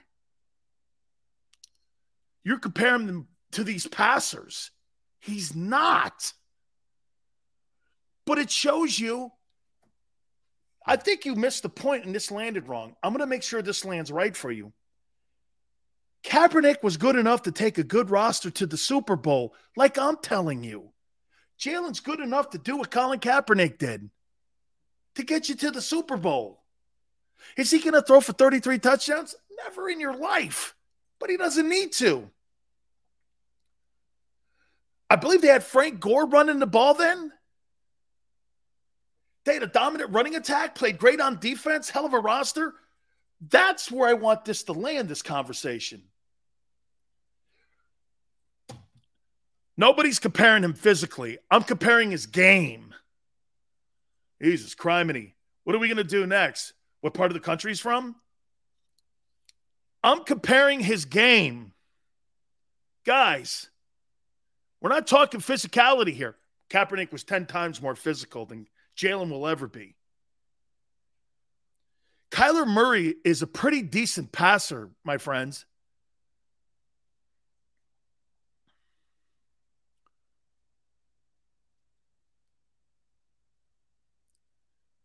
Give me credit, Sills, for saying that for weeks now, Sills. Okay, Davey. Okay. Let me get to the topic. Look, I hope it landed where I wanted it to land. Colin Kaepernick got a football team to the Super Bowl. You guys are keep going like this. Well, Sills, you, you have us doing really well this year. I do. I think if he plays the same way that Kaepernick played in either 12 or 13 when they got to the bowl, you get there too. Because you got a good you told me you told me that you think that this roster is as good as that 2017 roster. Xander even goes like this. I don't know. I think it's close. Now the coaching is different. Maybe Nick turns into Andy Reid. Hopefully, we're all hoping that. Okay, now watch this now. Here, here's what I'll ask you. Here's where the topic comes in now. Are you really going to allow a football team that has a roster as good as 2017 to let a dude play the whole year out? If he starts shitting the bed going into that bye, are you really going to let him play all 17? I would never. I would never implode my year to try to make a point.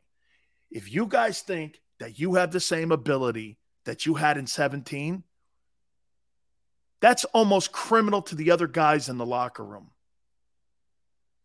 Because the front office wants to prove a point, you're going to do it at the, then again, you've done it before. When you laid down for that game at the end of the year and you put Nate Sudfeld in, you sabotaged the game. Why wouldn't you sabotage the back end of the season? Plus, your draft choices would be higher in the in the draft order. Howie doesn't lose.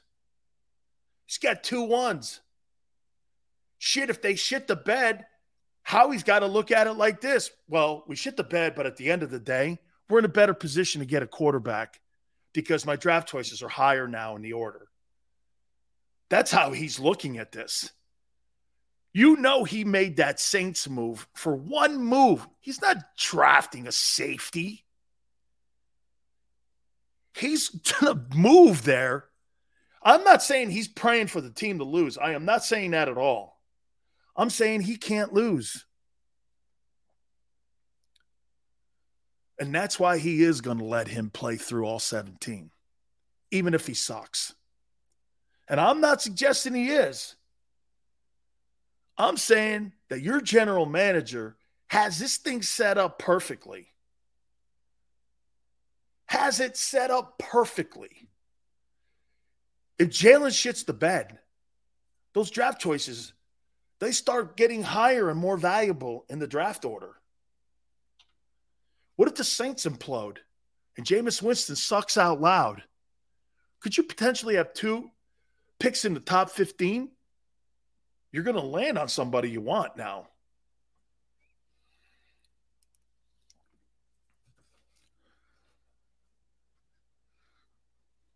Manster says the Saints have to lose often. Well, let's see how they do with Jameis Winston.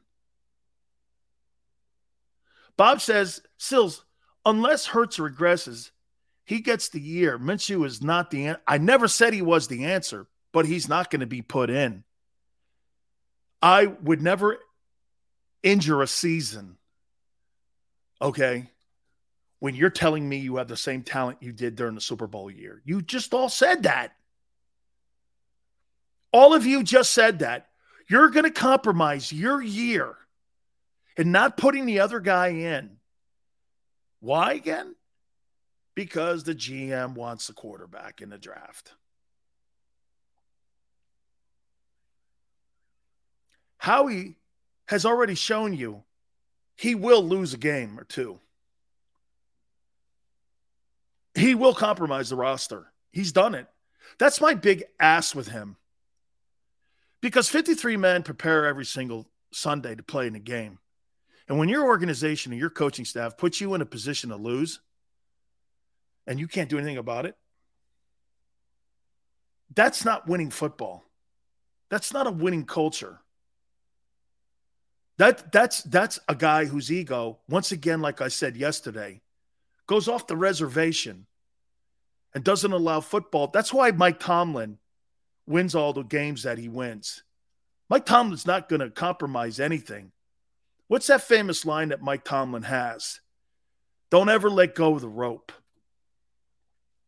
You ain't letting you let go of the rope that year just to get Wentz out of the building.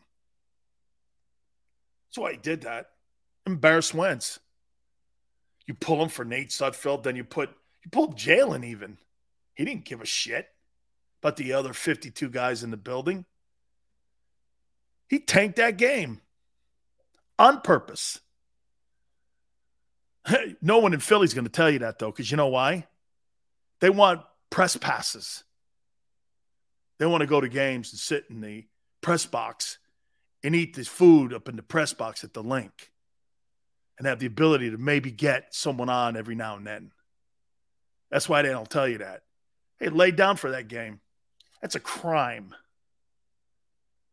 That's sabotaging your own system, your own beliefs, your head coach, your coaching staff. That's why Doug Pederson kicked rocks down the street. Didn't want any part of that shit. Who would?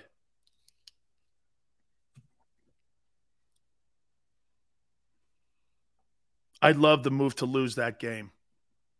I don't want to lose any game. Well, there's the difference between me and you, dude. Everything I do, I do to win. I don't give a shit what it is. If you keep in score, I want to win. That's why when people always go like this to me. Okay. Hey, you know, preseason doesn't matter. Well, if they're keeping score, I want to win it then. Okay. Giants were pissed. I don't give a shit about the Giants. Care less about the Giants.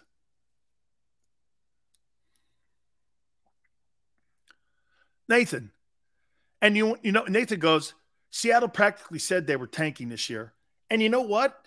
That's the difference of why Paul Allen, when he was the owner of that team, that team had everything going in the right directions. When they had Tod Leiweke as the president of the Seahawks, and they were putting all the foundations down and everything down in the general manager's office, and Pete Carroll didn't have all the autonomy that he has now. And you had one of the richest men and one of the smartest men of all time in Paul Allen, one of the original owners of Microsoft, knew how to build organizations, and you don't have that anymore. Why do you think Seattle's fallen on its face? Pete Carroll's a good coach. He's a shitty manager. That's what happened to Bill O'Brien in Houston. Bill O'Brien's a pretty decent coach. He's won a lot of ball. Bill O'Brien has a winning record as a head football coach in the NFL. He's horrible as a general. You get rid of DeAndre Hopkins because your owner wants or your GM wants you to. I would have looked at that GM and went, I'm out. I'm out. I'll get another job. He did. He's got a job right now as the OC at Alabama, and he's going to pick his job next because everyone knows what a train wreck it is in Houston. Another guy that has been rehabilitated by Nick Saban. Isn't it funny? All these coaches that have been rehabilitated by Nick Saban. Hey, Xander, get this. Lane Kiffin, eight million bucks, Ole Miss. Steve Sarkisian, eight million and a half, Texas Longhorns. Bill O'Brien, two and a half million dollars, OC Alabama will pick his job here real soon in the NFL or in the college ranks. All under the rehab of Dr. Saban. Come on, man. Some of you may not like what I'm saying here. Seals, by the way, what you're saying about winning, how did you feel about the Sixers process? It's a culture that can't be changed. It's a culture that can't be changed because the owner allows it. The Sixers tanking, and you're here like this? Nowhere. You're kind of decent. If I was Joel Embiid, why would I stay in an organization that doesn't know how to win and is not trying to fix a culture? Get rid of guys like Jimmy Butler, pass on other really great players. Okay? Uh, it's I mean it's a train wreck of an organization. Bob goes, that's why Howie has a young staff. He could dictate how they move forward. That's completely true why they have a training wheels head coaching staff. Gary, look at that. Dr. Saban gets you the bag of money. Absolutely. If you're a coach, wait a minute. I forgot one too, Xander. Um, let me think. Let me do it one more time. Sarkisian makes eight and a half million dollars a year as a Texas Longhorn. He just nailed Arch Manning as the top recruit in the country. Lane Kiffin makes eight and a half now at Ole Miss, former OC in Bama.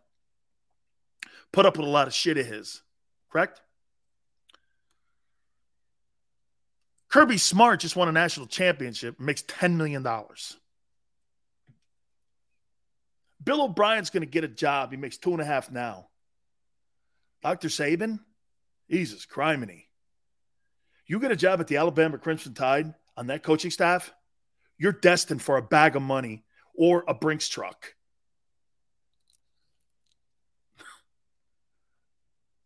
I mean, these are premier programs that he sets these guys up for. You know, the only thing he asked them to do, you know, the only thing that Nick Saban asks his coaches not to do? Once you get one of these great opportunities, don't raid his staff. That, that's one of his pet peeves. I know that because it aggravates him when one of his guys gets a big gig. They try raiding his staff and taking some of the guys with him. He hates that. Okay. Go build your own shit. I gave you an opportunity. Now you want to try to hurt us. Why?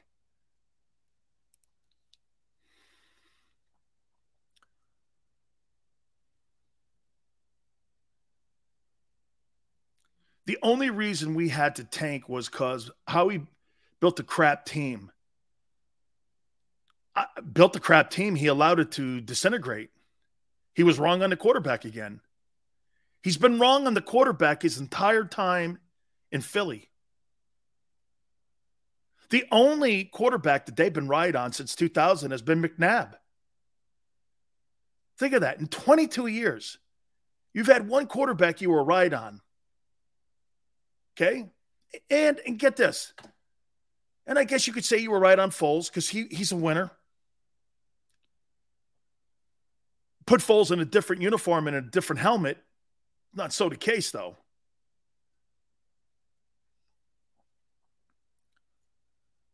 Chris says Wentz was solid until the injury. I say Wentz was solid until the Seattle game.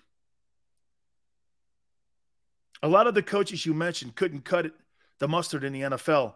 You know, that, that's a great comment by Bobby. Unfortunately, Bobby, here's the difference that um, Lane Kiffin and Steve Sarkisian make twice the salary Nick Sirianni makes in Philly. Twice the salary. Who gives a shit about coaching in the NFL versus college? I look at paychecks. Okay. Thank you, Xander. No, he shouldn't have. He's going to make more money in Texas. You think he chose Texas over Bama because Texas is a better program? Since when? They've got 55 four or five star guys on that roster, and they get beat by teams like Kansas. What in anybody's mind would make you think that Texas is a better place than Alabama. No, eh, Xander, I disagree. I think you're going to have the biggest boosters in the country, according to Forbes. The two richest programs. I hate to tell people, I believe, if I'm not mistaken, according to Forbes, I think Bama's ninth or tenth when it comes to value of what your program is. A&M and the Longhorns are number one and it's not close. It's not close. The money in Texas, I told you this at the open of the show. They chose Texas because of the brand and the dough that's there. Okay, Bama's three. Okay, I know A and M and the Longhorns are one and two. That hey, that Kyle Field at A and M.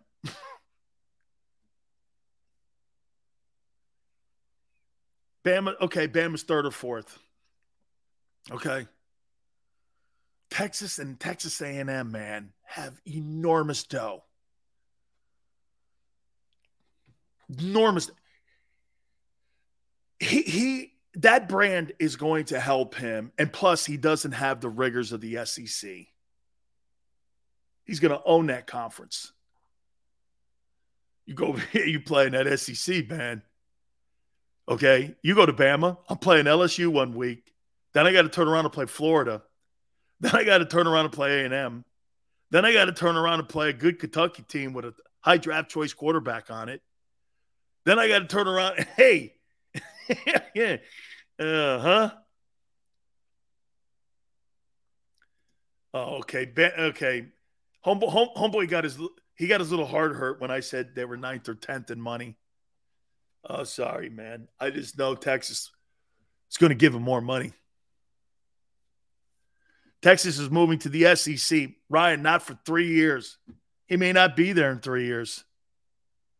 This guy's probably going to play two years in Texas.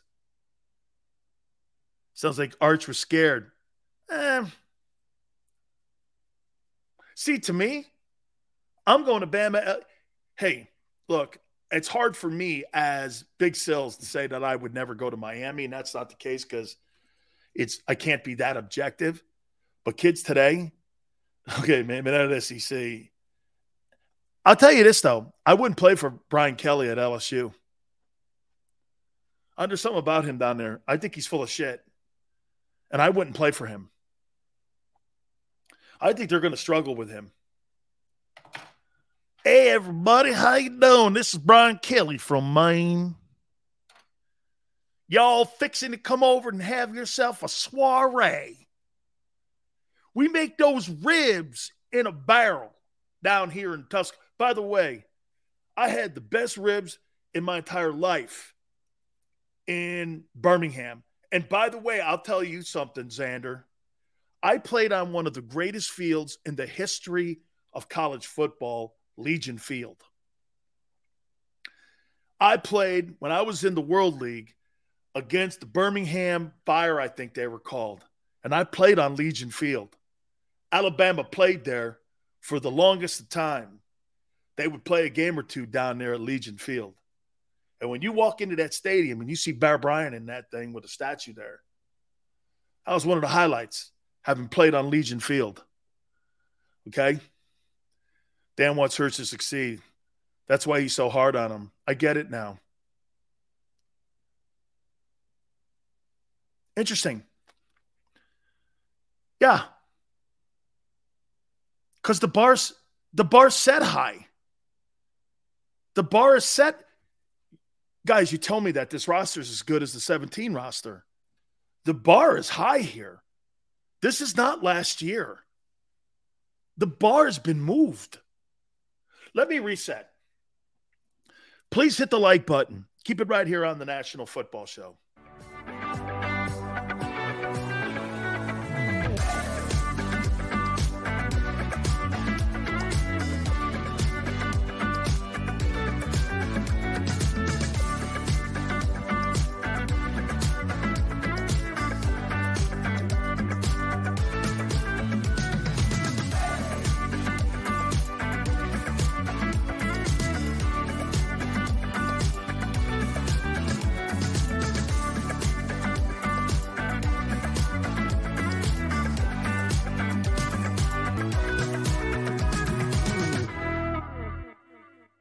Action News at 11 with Rick Williams. It's the team you trust to bring it all together. The stories that impact your community, a sports roundup for the locals, and the AccuWeather forecast you depend on. Action News at 11 with Rick Williams.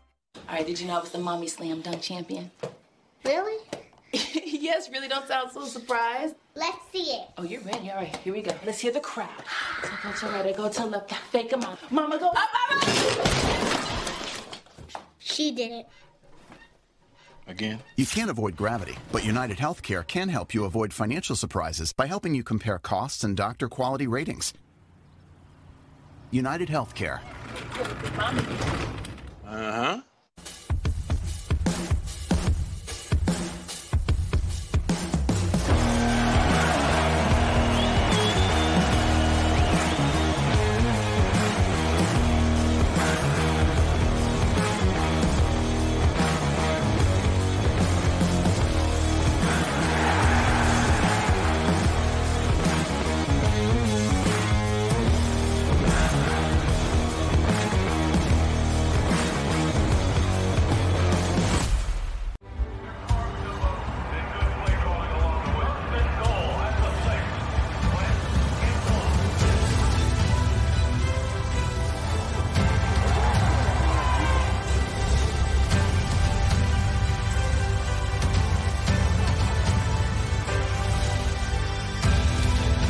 Field of life, First Trust Bank is there for you Champions on three.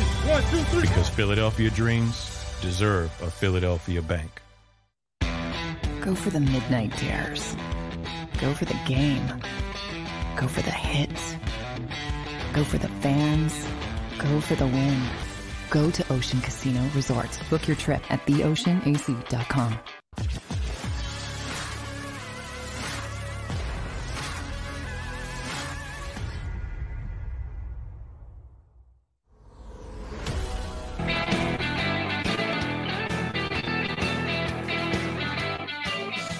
Sales, hour number three.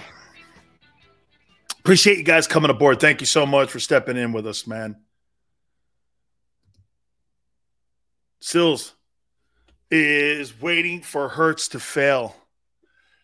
Then he will pronounce like a lion. Then he will pounce like a lion on a gazelle and clown us every show. That is so wrong of you.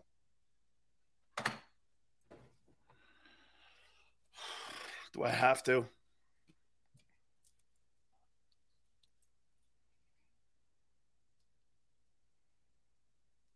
Dear Tyler, Eagle fans are giving you the pass and say that they would like you to go to the Giants. Big Chris says that. So when you watch the show, Big Chris wants you in New York next year at the draft. And he wants me to facilitate that because you know that I know the Maras and the Tisches very well. Okay. Big Chris wants you in New York with the Giants because he loves his boy Jalen.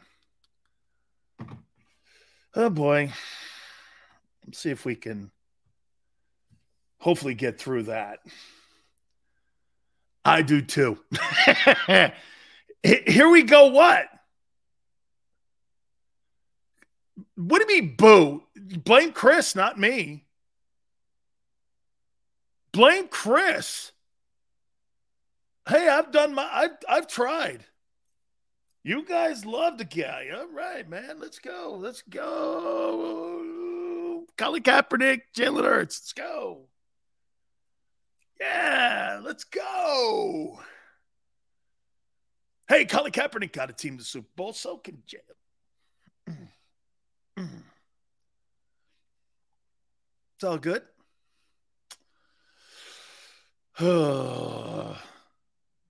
Look at Hurts's college stats. They're better than Tyler's. Okay.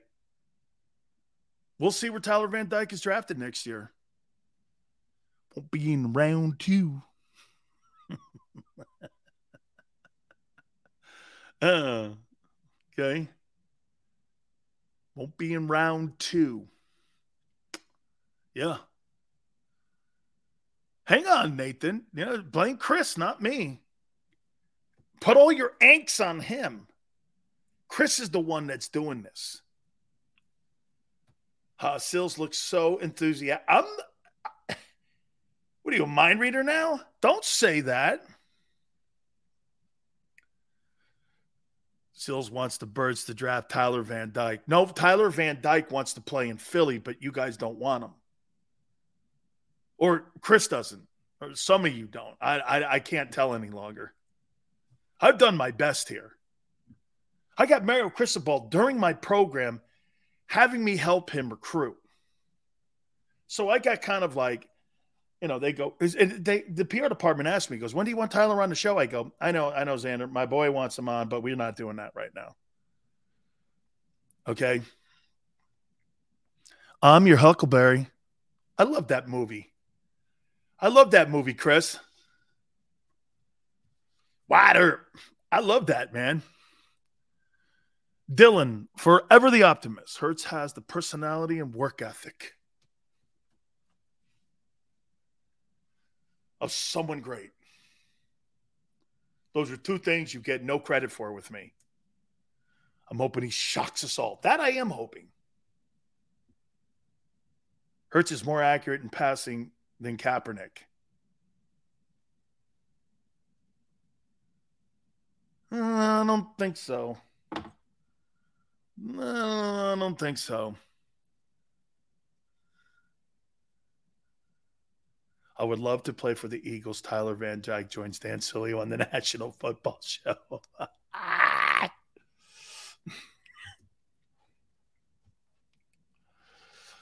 uh, uh. Oh, don't post that yet. Do not post that yet, Xander. I get in trouble with the school for that. Ooh. Yeah, hang on there now. Because we're trying we're trying to do we're trying to do something here.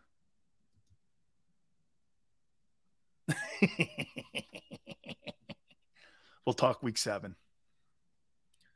We'll talk week seven. Guess what? Let me ask you something. Let's make a prediction here on June 23rd. Who do you see as the league's who is your favorite to win the league's most valuable player award? Who then I then I got an eagle eagle topic here. Do you know who I say is going to be the most valuable player in the National Football League this year? Josh Allen. I think Josh Allen. I think this guy is going to make. I think he's going to put Patrick Mahomes as the second best quarterback, young quarterback in the National Football League. I think he's going to push his ass back to number two. I think this guy here, because he's got a true legitimate number one wideout too, and Stefon Diggs. They draft a running back too, improved a little bit on defense on the other side of the ball. I like McDermott. You know what, Birdman? Joe Burrow was my second choice. I can't wait to watch him play this year. Okay. I can't wait. I can't wait to watch him play. Absolutely. Russell Wilson, that's a good one, man. That that's a good one. Russell, yeah, Russell Wilson going into a new conference, into a new division. The league is going to make Josh Allen the MVP, but I think Justin Herbert's going to have an. I, I agree with you, Dion. I think the Chargers and the Vikings are sleeper teams this year to have really great seasons. Birdman, much improved offensive line. They did a lot of stuff. Derek Carr, nice. Nice. Derek Carr. hey, Xander just brought up Brandon Staley, the coach with the Chargers. Huss, you better win 12 games this year. Derwin James, Khalil Mack, Joey Bosa, Keenan Allen, Mike Williams. I mean, Ekeler, Herbert, got one of the best offensive linemen in the league in his second year. You better win some ball games, bro. Or that's going to be a hot job. I mean, you better win. A, I mean, you better get far. But I mean, you would. I would almost say this: you better be in that conversation for the AFC Championship. That dude's got too much. I'll tell you this: there's more heat on Brandon Staley this year than there is on Nick Sirianni in Philly. That dude, you can't have that guy. Because I'll be on that dude's ass. That dude better win a lot. He better win. I know the AFC, I don't give a shit. You got a roster. That's one of the clearly best rosters in the league. Come on now, Junior. Nine and eight ain't going to cut it in that division and on that team. You know, you could be the fourth team. Watch this. You could be the fourth team in the AFC West and be the fourth team in the fourth best team in the league. Staley's the weakest link. Well, we've been saying that a little bit in hour number two about the coaching staff you have now. I've been saying it for 10 years. This guy Howie's toxic. I'm so glad I found you. Hey, Gi, do me a favor, hit the like button, please. Thank you. I appreciate you coming aboard for the first time. Listen, I'm not saying that Howie's toxic. I think he jumps his rails too much. He gets involved in shit he shouldn't be getting involved in. Okay? He does. Sabotaging games, shit like that, man. Coaching staff decisions. The reason why he's got training wheel coaches now. Hey, by the way, that's a great call. Let me ask you something. Who picked Doug Pederson as coach? Who was the GM that picked Doug? Was it Howie? Did did did Howie hire Doug Pederson?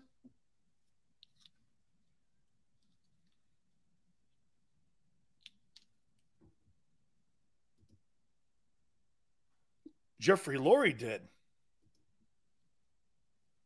Jeffrey Lurie hired him. Jeffrey Lurie hired him. Xander says Jeffrey Lurie hired him. Hmm. Let me double check that. I know where to go for that.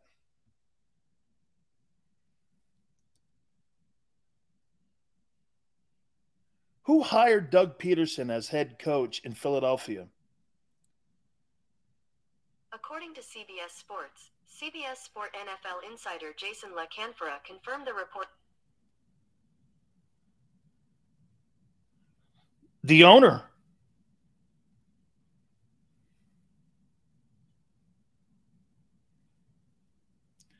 Under the advice of Andy Reid. Andy Reid suggested it.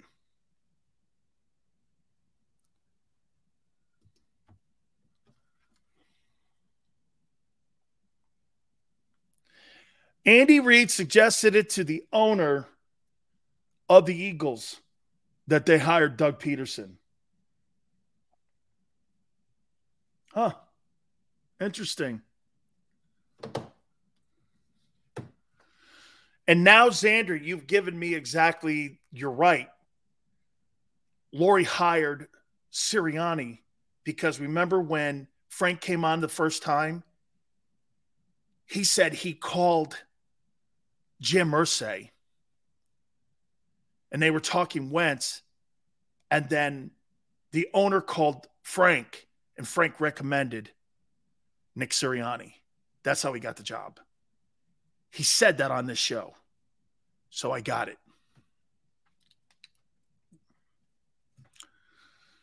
Makes sense now. You're right, Xander.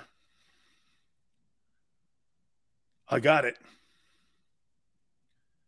If we are being real, Lurie makes all decisions like Jerry Jones, but Lurie is smart enough to have Howie as the perfect scapegoat for when shit goes bad. Yeah, everybody's got to fall, dude.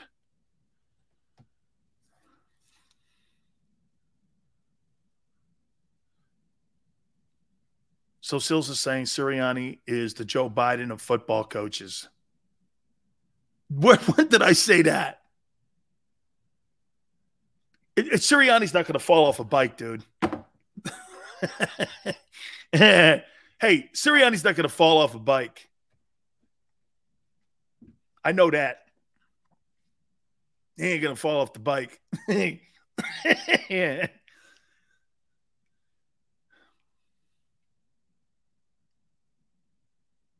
Training wheels, dude. Oh no, man, you got a training wheels coaching staff. It's just crazy. All right, let me ask you this one now.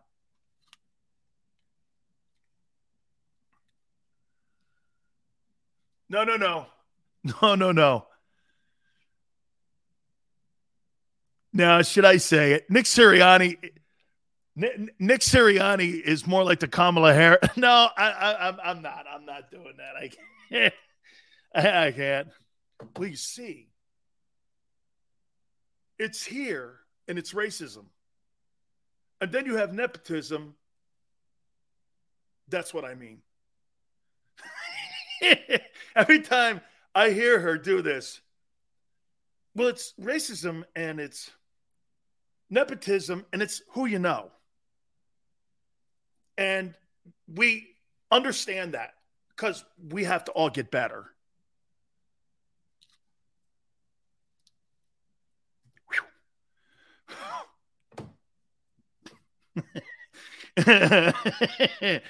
uh, That is don't- Uh,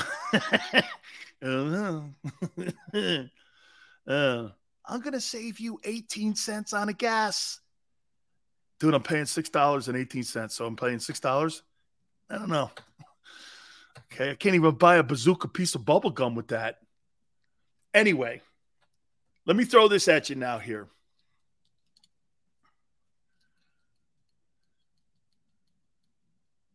If you had on June 23rd to pick who you think the MVP of your football, I cannot wait to hear this.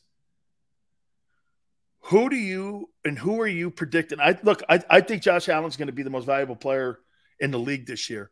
Who's going to be the Eagle most valuable player by the end of the season?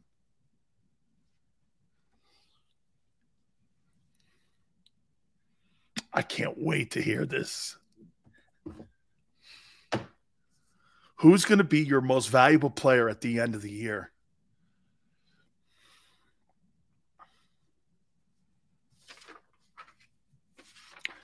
Reddick.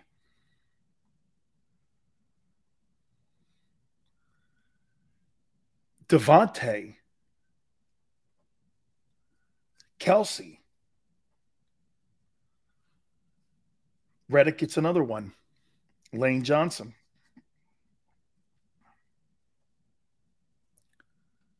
No, no, no GMs. Fletcher.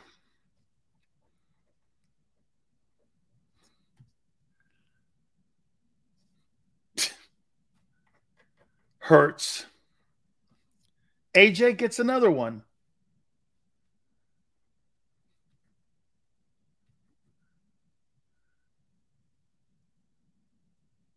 BG.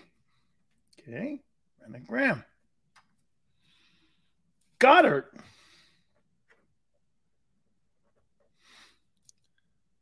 Fletcher. I'm going to go a little longer here with this.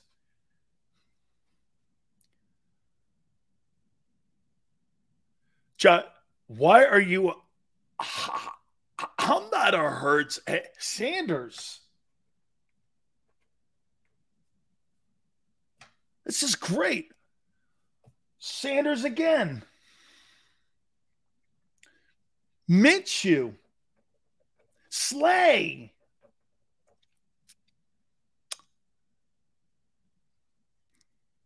AJ again and Miles. Look at this. Wow, you guys are smart here.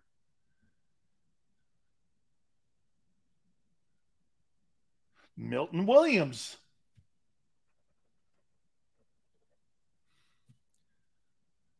Seals for all the. How is this Hurts hate? I'm not hating anybody here. I was the... Why do you think? People think you're. Nakobe.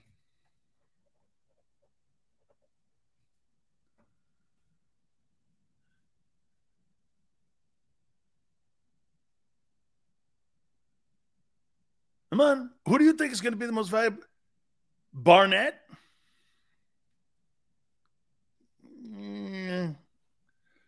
Oh, East Side Monster. What in the uh, dude? Are you friends? Are you friends with Xander? Reddick again.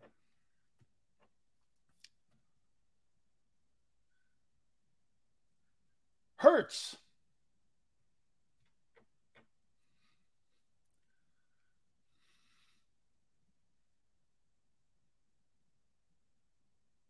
Kyzir White. Okay. Let me just take a look at this thing here now. Dallas Goedert, Brandon Graham, Fletcher Cox a couple times. Bradberry now. Bunch of votes for Reddick. DeVonta. Lane, Kelce. Bunch of votes for AJ. Bunch of votes for Miles Sanders. Slay. Milton Williams. I'm, I didn't pretend. Right there, Junior. Dude, I'm not a very good liar. Okay, so you you you you think more of me. Okay, I'm not a very good liar. I don't lie well. Okay, I, I'm I'm not. I'm not Nakobe Dean. And of course, two smart Alex put Jalen Hurts. so you guys named all these dudes, man, and Jalen gets two votes. Wow, a lot of confidence. oh man, hey, wh- where's all that confidence here, man? When I asked you who the M- so the MVP, he's gonna have a good year, but you guys got the rest of these dudes as your most valuable player. Wow, man, that's crazy. Think about that for a minute. Look at all these names, Xander, that they mentioned. Yeah, of course, smart ass Chris. He don't mean that, and you know he don't mean that. He- in his heart, he knows that. In your heart, Chris, you know that. And anybody who says he'll be the MVP of this team is is is you know, come on now. Keep hating on Hurts. You're gonna eat crow. It'd be the only thing I haven't eaten. Seals don't lie well, but he could stir the pot with the best of them. BZ, come on, man. You must be a South Philly dude. What about mine, Tyler? Week seven. Sills, we all know in your heart you want all of us to say hurt. So, well, no, I don't want. Now you're thinking for me. Oh, Hurts doesn't have to be an MVP. He doesn't. So Jalen Hurts doesn't have to play at an MVP level like uh, Wentz did in 17. He, could be kind of good. Hmm. I should get a t-shirt made leading the witness. Eastside Monster, from now on, shut your mouth when I'm throwing topics out. Okay? uh, Big, Big Sill sighting at Hooters tonight? Nah. They don't have really the grouper I like any longer in there, man. Grouper's a $12 sandwich now. I'm not paying 12 bucks for my aunt went out the other day, had a $13 ice cream. She's like, what? Um, Devon Allen. uh, East Side Monster. Sills is leading leading us again. Sills goes to Wingstop. Nah, Wingstop, man, they overcooked their wings, dog. Not the best. Grouper is awesome at Hooters, man. Well, it used to be. I love the steamers at Hooters and the grouper. The clams, the fried clams, all great. Burgers are wonderful. Eat crow and have a Hurts t shirt. I like to put winners t shirts on, dog. Not guys who were benched. Big Sills don't sit the bench. Joe Birdman says Joe Biden says Hooters prices are going up because of Putin's prices. Uh, it's going up because of the Ukraine war. That's why the grouper prices are going up. ah, all right. Hey, I don't I don't need a Hooters anymore because of the Ukraine war. One, I can't drive there. Secondly, the grouper prices. The hell.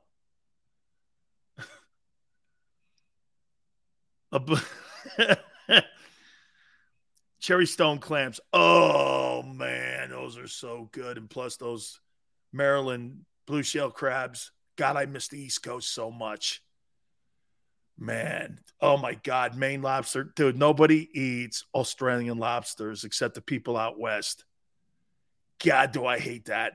Maine lobster, Maryland blue shell, clams, scungeel, all Big Sills top items. Okay. I asked for a lobster in California. They give me one of them Australian lobsters. I'm like, this is not a lobster. Uh,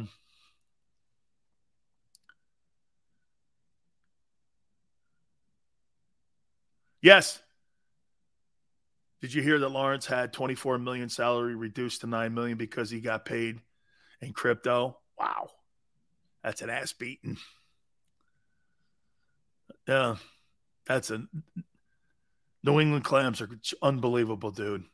Jersey Blue Claws, baby. Wow, are those great. Shit. Man, that stuff's good. You go down to Wildwood and you go down there and get a bucket of them, man. God forbid. Scallops, too. Here, my top items lobster, scungeel, Maryland blue shell,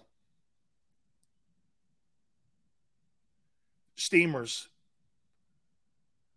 I will eat some crayfish. Okay. That's a little more south. It's not really a New England deal. Mussels are kind of slimy a little bit, but I'll eat them. Jumbo shrimp. Shrimp's down the list, though, dude. Dude, scone for me is my second favorite dish. My grandpa made it all the time, and we used to catch it. My aunt sends me scungeel, just so you know. She sends me scungeel. Steamers from Cleveland? I don't think so. Steamers from the Atlantic is where I get them. Steamers from Lake Erie? And, and uh, I'm not eating anything out of Lake Erie. Okay. Oysters are spectacular too. Yeah, they're up there high. Rockfish too, man. That's good stuff. Oh, God. Atlantic City saltwater, salty, chewy oysters right there outside of Lake uh, Atlantic City. Shit. You guys are making me nuts, man. Man, do I miss East Coast seafood, man. It's just the best. Uh, Sills, can we get a one-on-one interview with Big Sills and Jalen Hoot, Jalen Hurts at a Hooters? Well, we're going to have to hurry and do that by week seven because I'll be interviewing the next quarterback of the Eagle. Oh, I shouldn't say that. I heard Cleveland Steamers taste. what gave that away? Lake Erie? The lake's on fire, bro. Okay. Cleveland's a pretty decent city, man. They got a great fan base. They got a great fan base. Oh, don't start crying, Birdman. Week seven. Love the Maryland area. Used to go down with my aunt to Atlantic City, and I used to go up to Atlantic City and then over to Ocean City, Maryland. You guys go to, hey, is Ocean City, Maryland still a place? It's still a thing? Is it still a thing, Ocean City? guys go Ocean City is awesome, man. Back when I was a kid, I used to go there all the time. They got great seafood places there, or they did at least.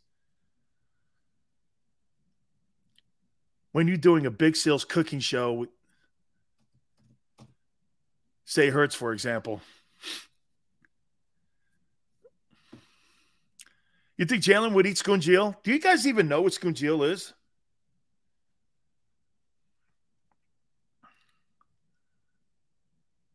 Ocean City, Maryland is still hopping. Oh God, I used to love going there. Take that drive across, like you know, that open ocean. Then you have, then you get across over there on the island. I heard Hurts and DeVonta are really into cooking. Well, I hope they're really into cooking on the field. really, I hope they are. Hurts apparently likes them spicy foods. I love spicy food too. Seal's Cookie Show How to Prepare Crow. yeah. No, no. Bro, how to prepare crow. Here, you guys have Colin Kaepernick as your quarterback now. Deal with it. Kaepernick and Jalen are the same guy. One's taller than the other. And one drives a Ferrari, and the other guy drives a Yugo. I mean, Colin Kaepernick drives a Ferrari because he made money off race baiting. Jalen drives a Yugo. I mean, I don't. Wait a minute.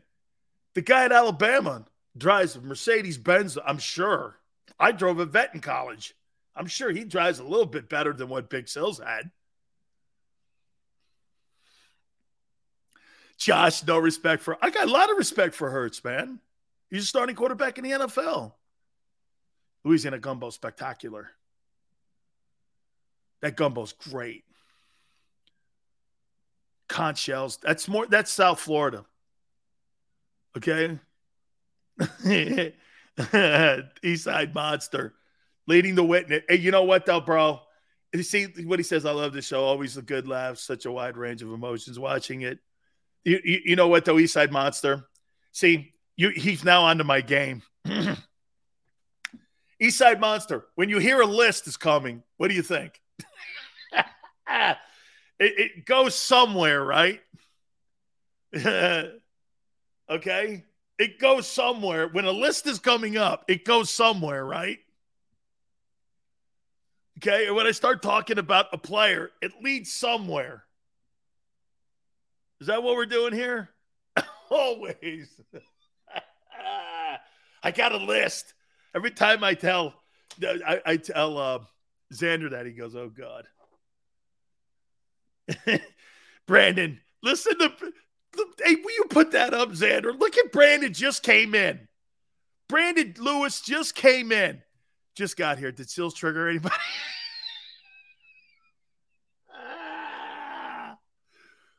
That is so uncool.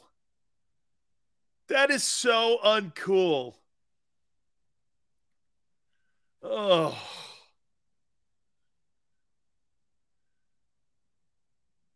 Steven says black people should be offended that you said Kaepernick is rich off of race baiting. What else is he rich off of? What else is he rich off of? It ain't his play. When you're a leader, you're a leader like Lamar Jackson. You're not out trying to inflame people. You're trying to bring people together. Okay? Lamar Jackson is out on and in the inner city trying to inspire young black African American kids. That's a hero. That's inspiring. Colin Kaepernick does not inspire. Lamar Jackson inspires. I love that guy. We have a nice little dialogue back and forth between us. That guy is inspiring. Imagine the shit that guy took when people were trying to make him a wide receiver when he came out of Louisville, and now he's a unanimous MVP and he's going to get a bag of money like Deshaun got. That's inspiring.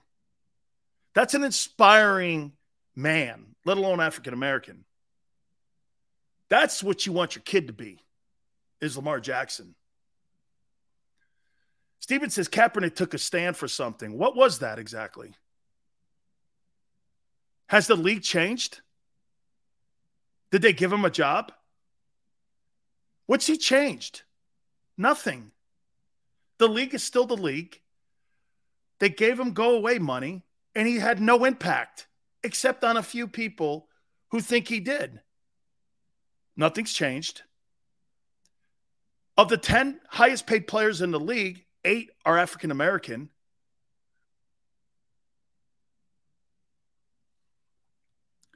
Nathan says Cap got shafted. So has other players like Tebow and Michael Sams and others who have been shafted. Welcome to the NFL. They don't like who you are. Here, here's a great example an African American guy who's got 24 sexual assault cases against him just got a $230 million bag of money. I bet that's racism too. I bet that's racism. Hey, let's give a, an African American 230 million guaranteed money, a quarter of a billion dollars, with all those cases against him.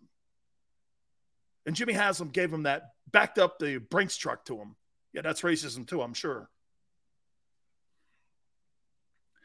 Um, Davey Boy goes, Sam's got you. Yeah, Sam's did. Sam's is the only Southeastern Conference Defensive Player of the Year never to play in the NFL or drafted. I think he was drafted in the last round, the seventh round.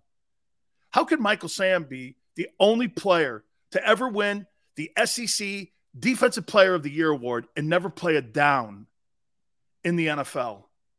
Ask yourself that. He's the only guy that sucked. This guy never played a down or made an active roster. You got to be kidding me.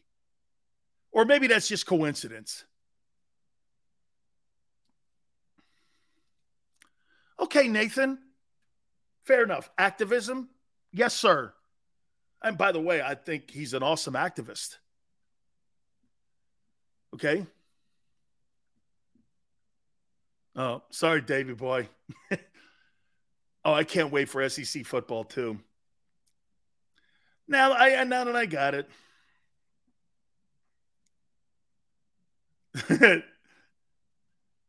hey, hey, Big Ben.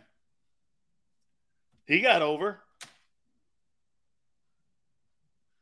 Malcolm Jenkins and others had the same feelings as Cap as so was only for them. I, I don't know what that means. Okay my point is, if Colin Kaepernick was that good, he'd have a job. You got a guy with 24 rape cases against him or allegations against him. They gave him $230 million on a raise. Figure it out, dude. It's not that hard. If Kaepernick was right and he was that good, he'd be in the league. They get they got a guy. They, they got two quarterbacks in Cleveland. One's got 18 or 19 million dollars that they owe him, and they just gave another guy $45 million a year. I mean, am I missing something here? Dude, if you're good, they're going to pay you no matter what you've done. Okay? Ray Rice couldn't get rehired. Ray Rice could have got rehired, Smile. You know why he didn't? Let me tell you something about Ray Rice. I have so much respect for him. You know why I love Ray Rice? because Ray Rice was asked by Steve Bisciotti, the owner of the Ravens, "Hey, I'll, I'll give you, I'll, we'll bring you." He goes, "No, I got to be a better man. I got to fix what I've done." His girlfriend that he punched, they've now been married. They have kids. They have a wonderful relationship.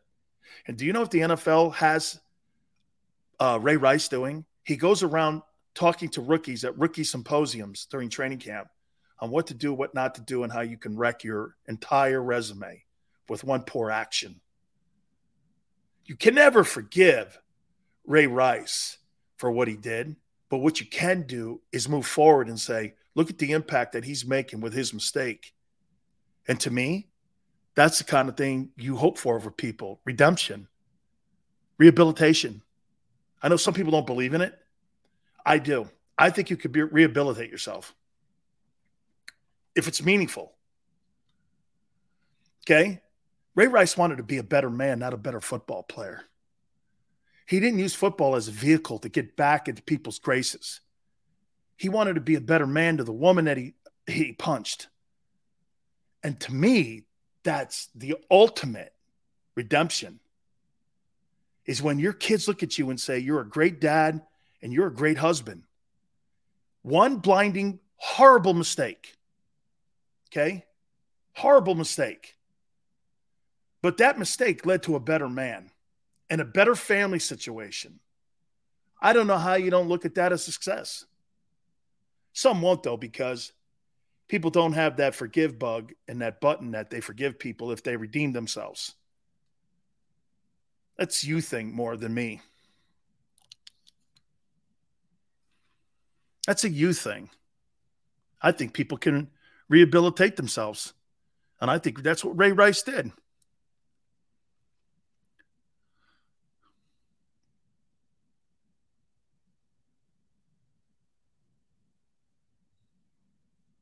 When you call a man a piece of, I called somebody a piece of what?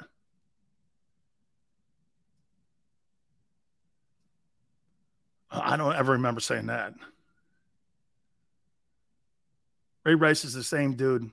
He's just not knocking her ass out in front of the camera. That's so not true. Got to learn from mistakes, Josh.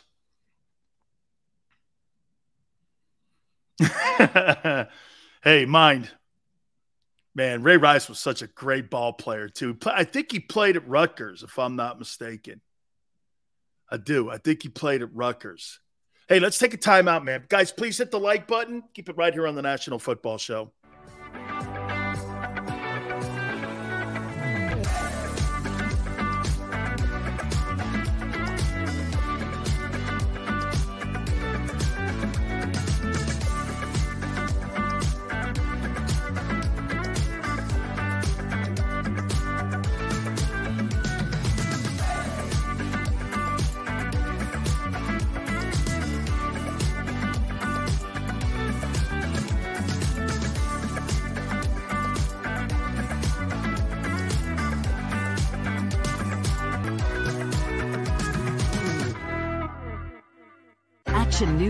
News at 11 with Rick Williams. It's the team you trust to bring it all together. The stories that impact your community, a sports roundup for the locals, and the AccuWeather forecast you depend on. Action News at 11 with Rick Williams.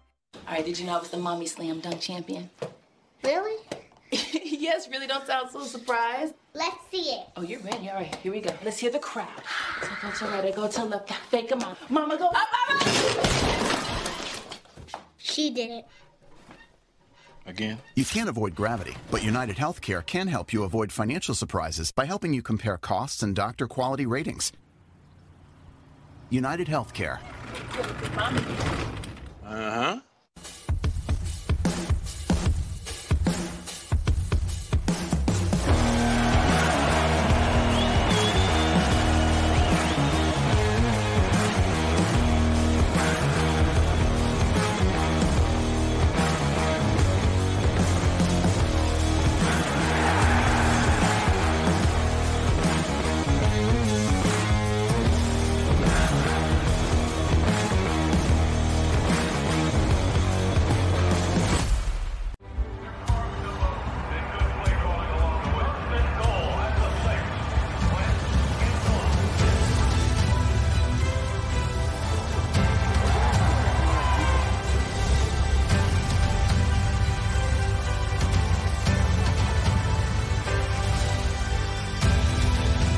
Field of life, First Trust Bank is there for you Champions on three. One, two, three. because Philadelphia dreams deserve a Philadelphia bank. Go for the midnight dares. Go for the game. Go for the hits. Go for the fans. Go for the win. Go to Ocean Casino Resort. Book your trip at theoceanac.com.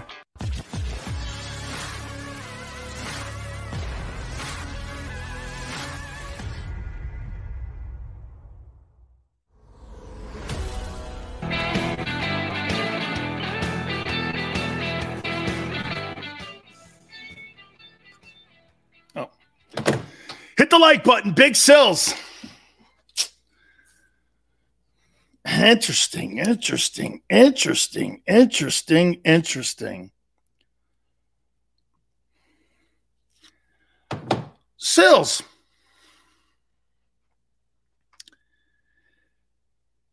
Can you um, tell Mario that um, a couple Eagle Scouts will be um, see. Hold on. I gotta I gotta set the I gotta set the day here. Hold on. Hold on here.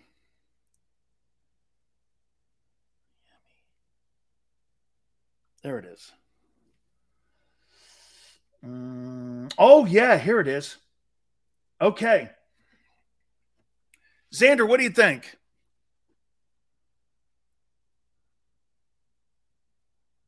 Yeah.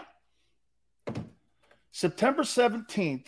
Hey, um, Bob, tell Howie, go down September 17th to UM to scout Tyler against A&M. And if that game doesn't work, they just someone asked me if um you'd like to pick two. Ga- Let me see here.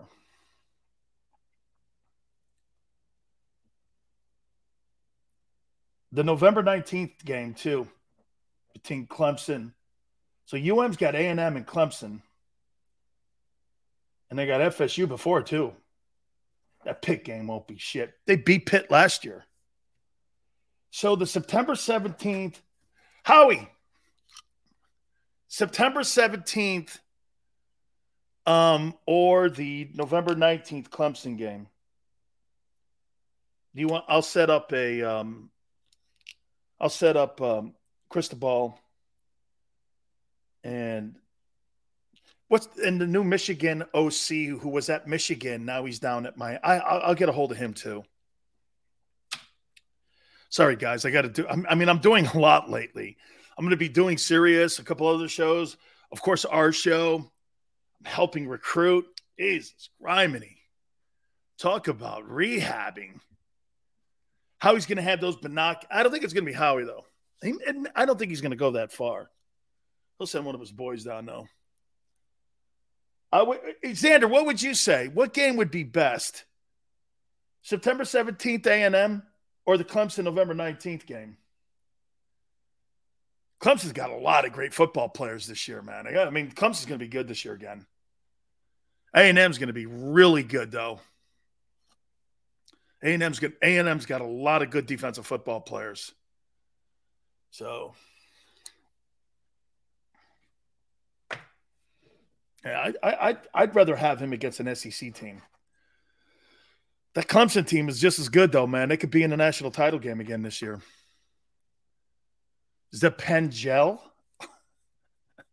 oh, he of little both games.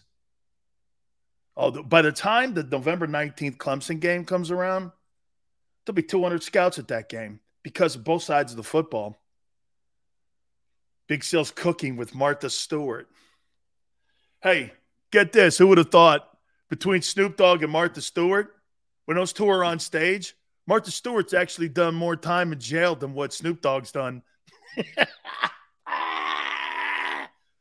Martha Stewart's done more time than Snoop. yeah, man. Hey, am I right? Martha spent more time in the pokey than what Snoop's done. Always, man. hey, who? What's this? If I would have asked this question to anybody out there, who's done more jail time, Snoop Dogg or Martha Stewart? Everyone goes Snoop. That's not true. Martha Stewart's a felon. she did like four years or three years in jail or some shit. Snoop did a couple months in county over that murder thing. Well, you know hey, he got off. What do you want me to say? You know, he was vindicated in some ways, same as Ray Lewis was. Oh my God. I hey, I I shouldn't talk about that, And, but my daughter brings it up. She goes like this. So, you know Ray Lewis, Dad? Yes. Well, Dad, weren't a couple people killed in his presence? Watch this. I, I, I don't know. She's like, Dad, I, I, I think, didn't he have a roommate at Miami that was killed also? Shotgun? I, uh, from what I, Dad, and, and hey, I'm like this. I guess, yeah. She goes, You guess? Was a Miami Hurricane killed in his room with a shotgun? And he was Ray Lewis's roommate. Yes. That's yeah, but there's four of us in a in a room. Okay. What happened in Atlanta? I, don't know. I wasn't there. Dad, you know everybody who was there. They were all his homeboys, and you know them. She's like, what, what is, I can't hear you.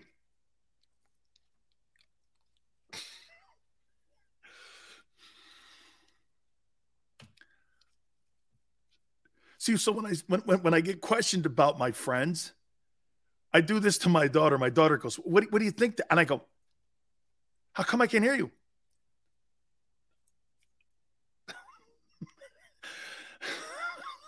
She's like, You mean you don't want to answer?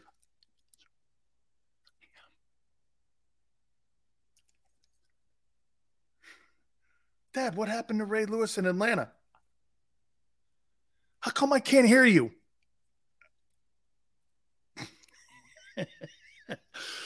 oh, man.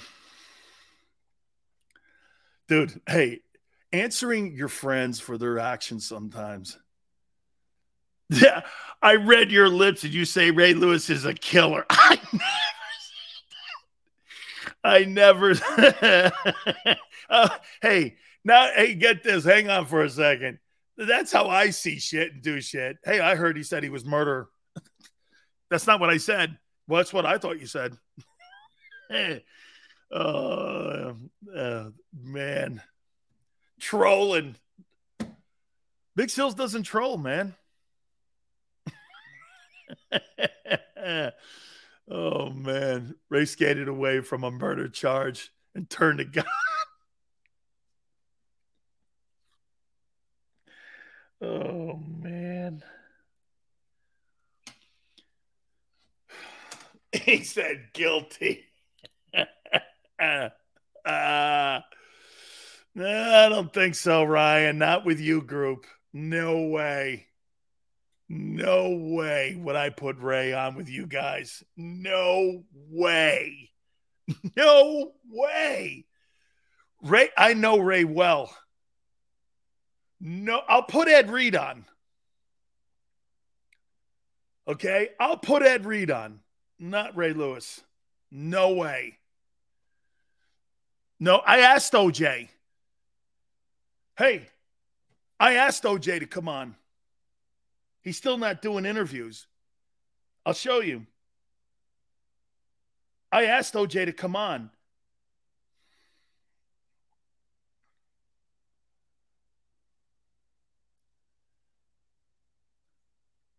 I got to get this before it is. Hold on. Where's OJ? Oh, please. I hope I didn't delete it. Oh, here it is.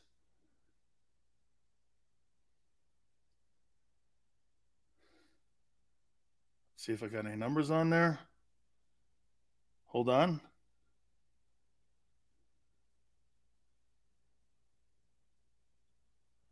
I'll show you. Hang on for a second.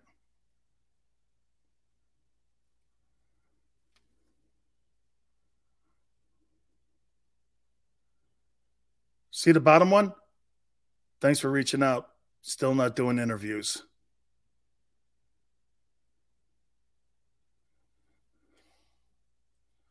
Big Sills knows them all.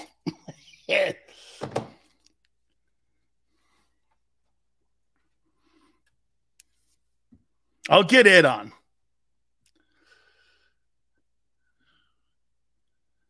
OJ, if I, hey, I'll put OJ on before I put on Ray Lewis. yeah. Oh, man. Uh, not putting Ray on. Oh my God, that's fantastic, man. 6.1 million now. Yeah. I think, man, when we when I joined this thing last year, I think we were at two or something. Am I right?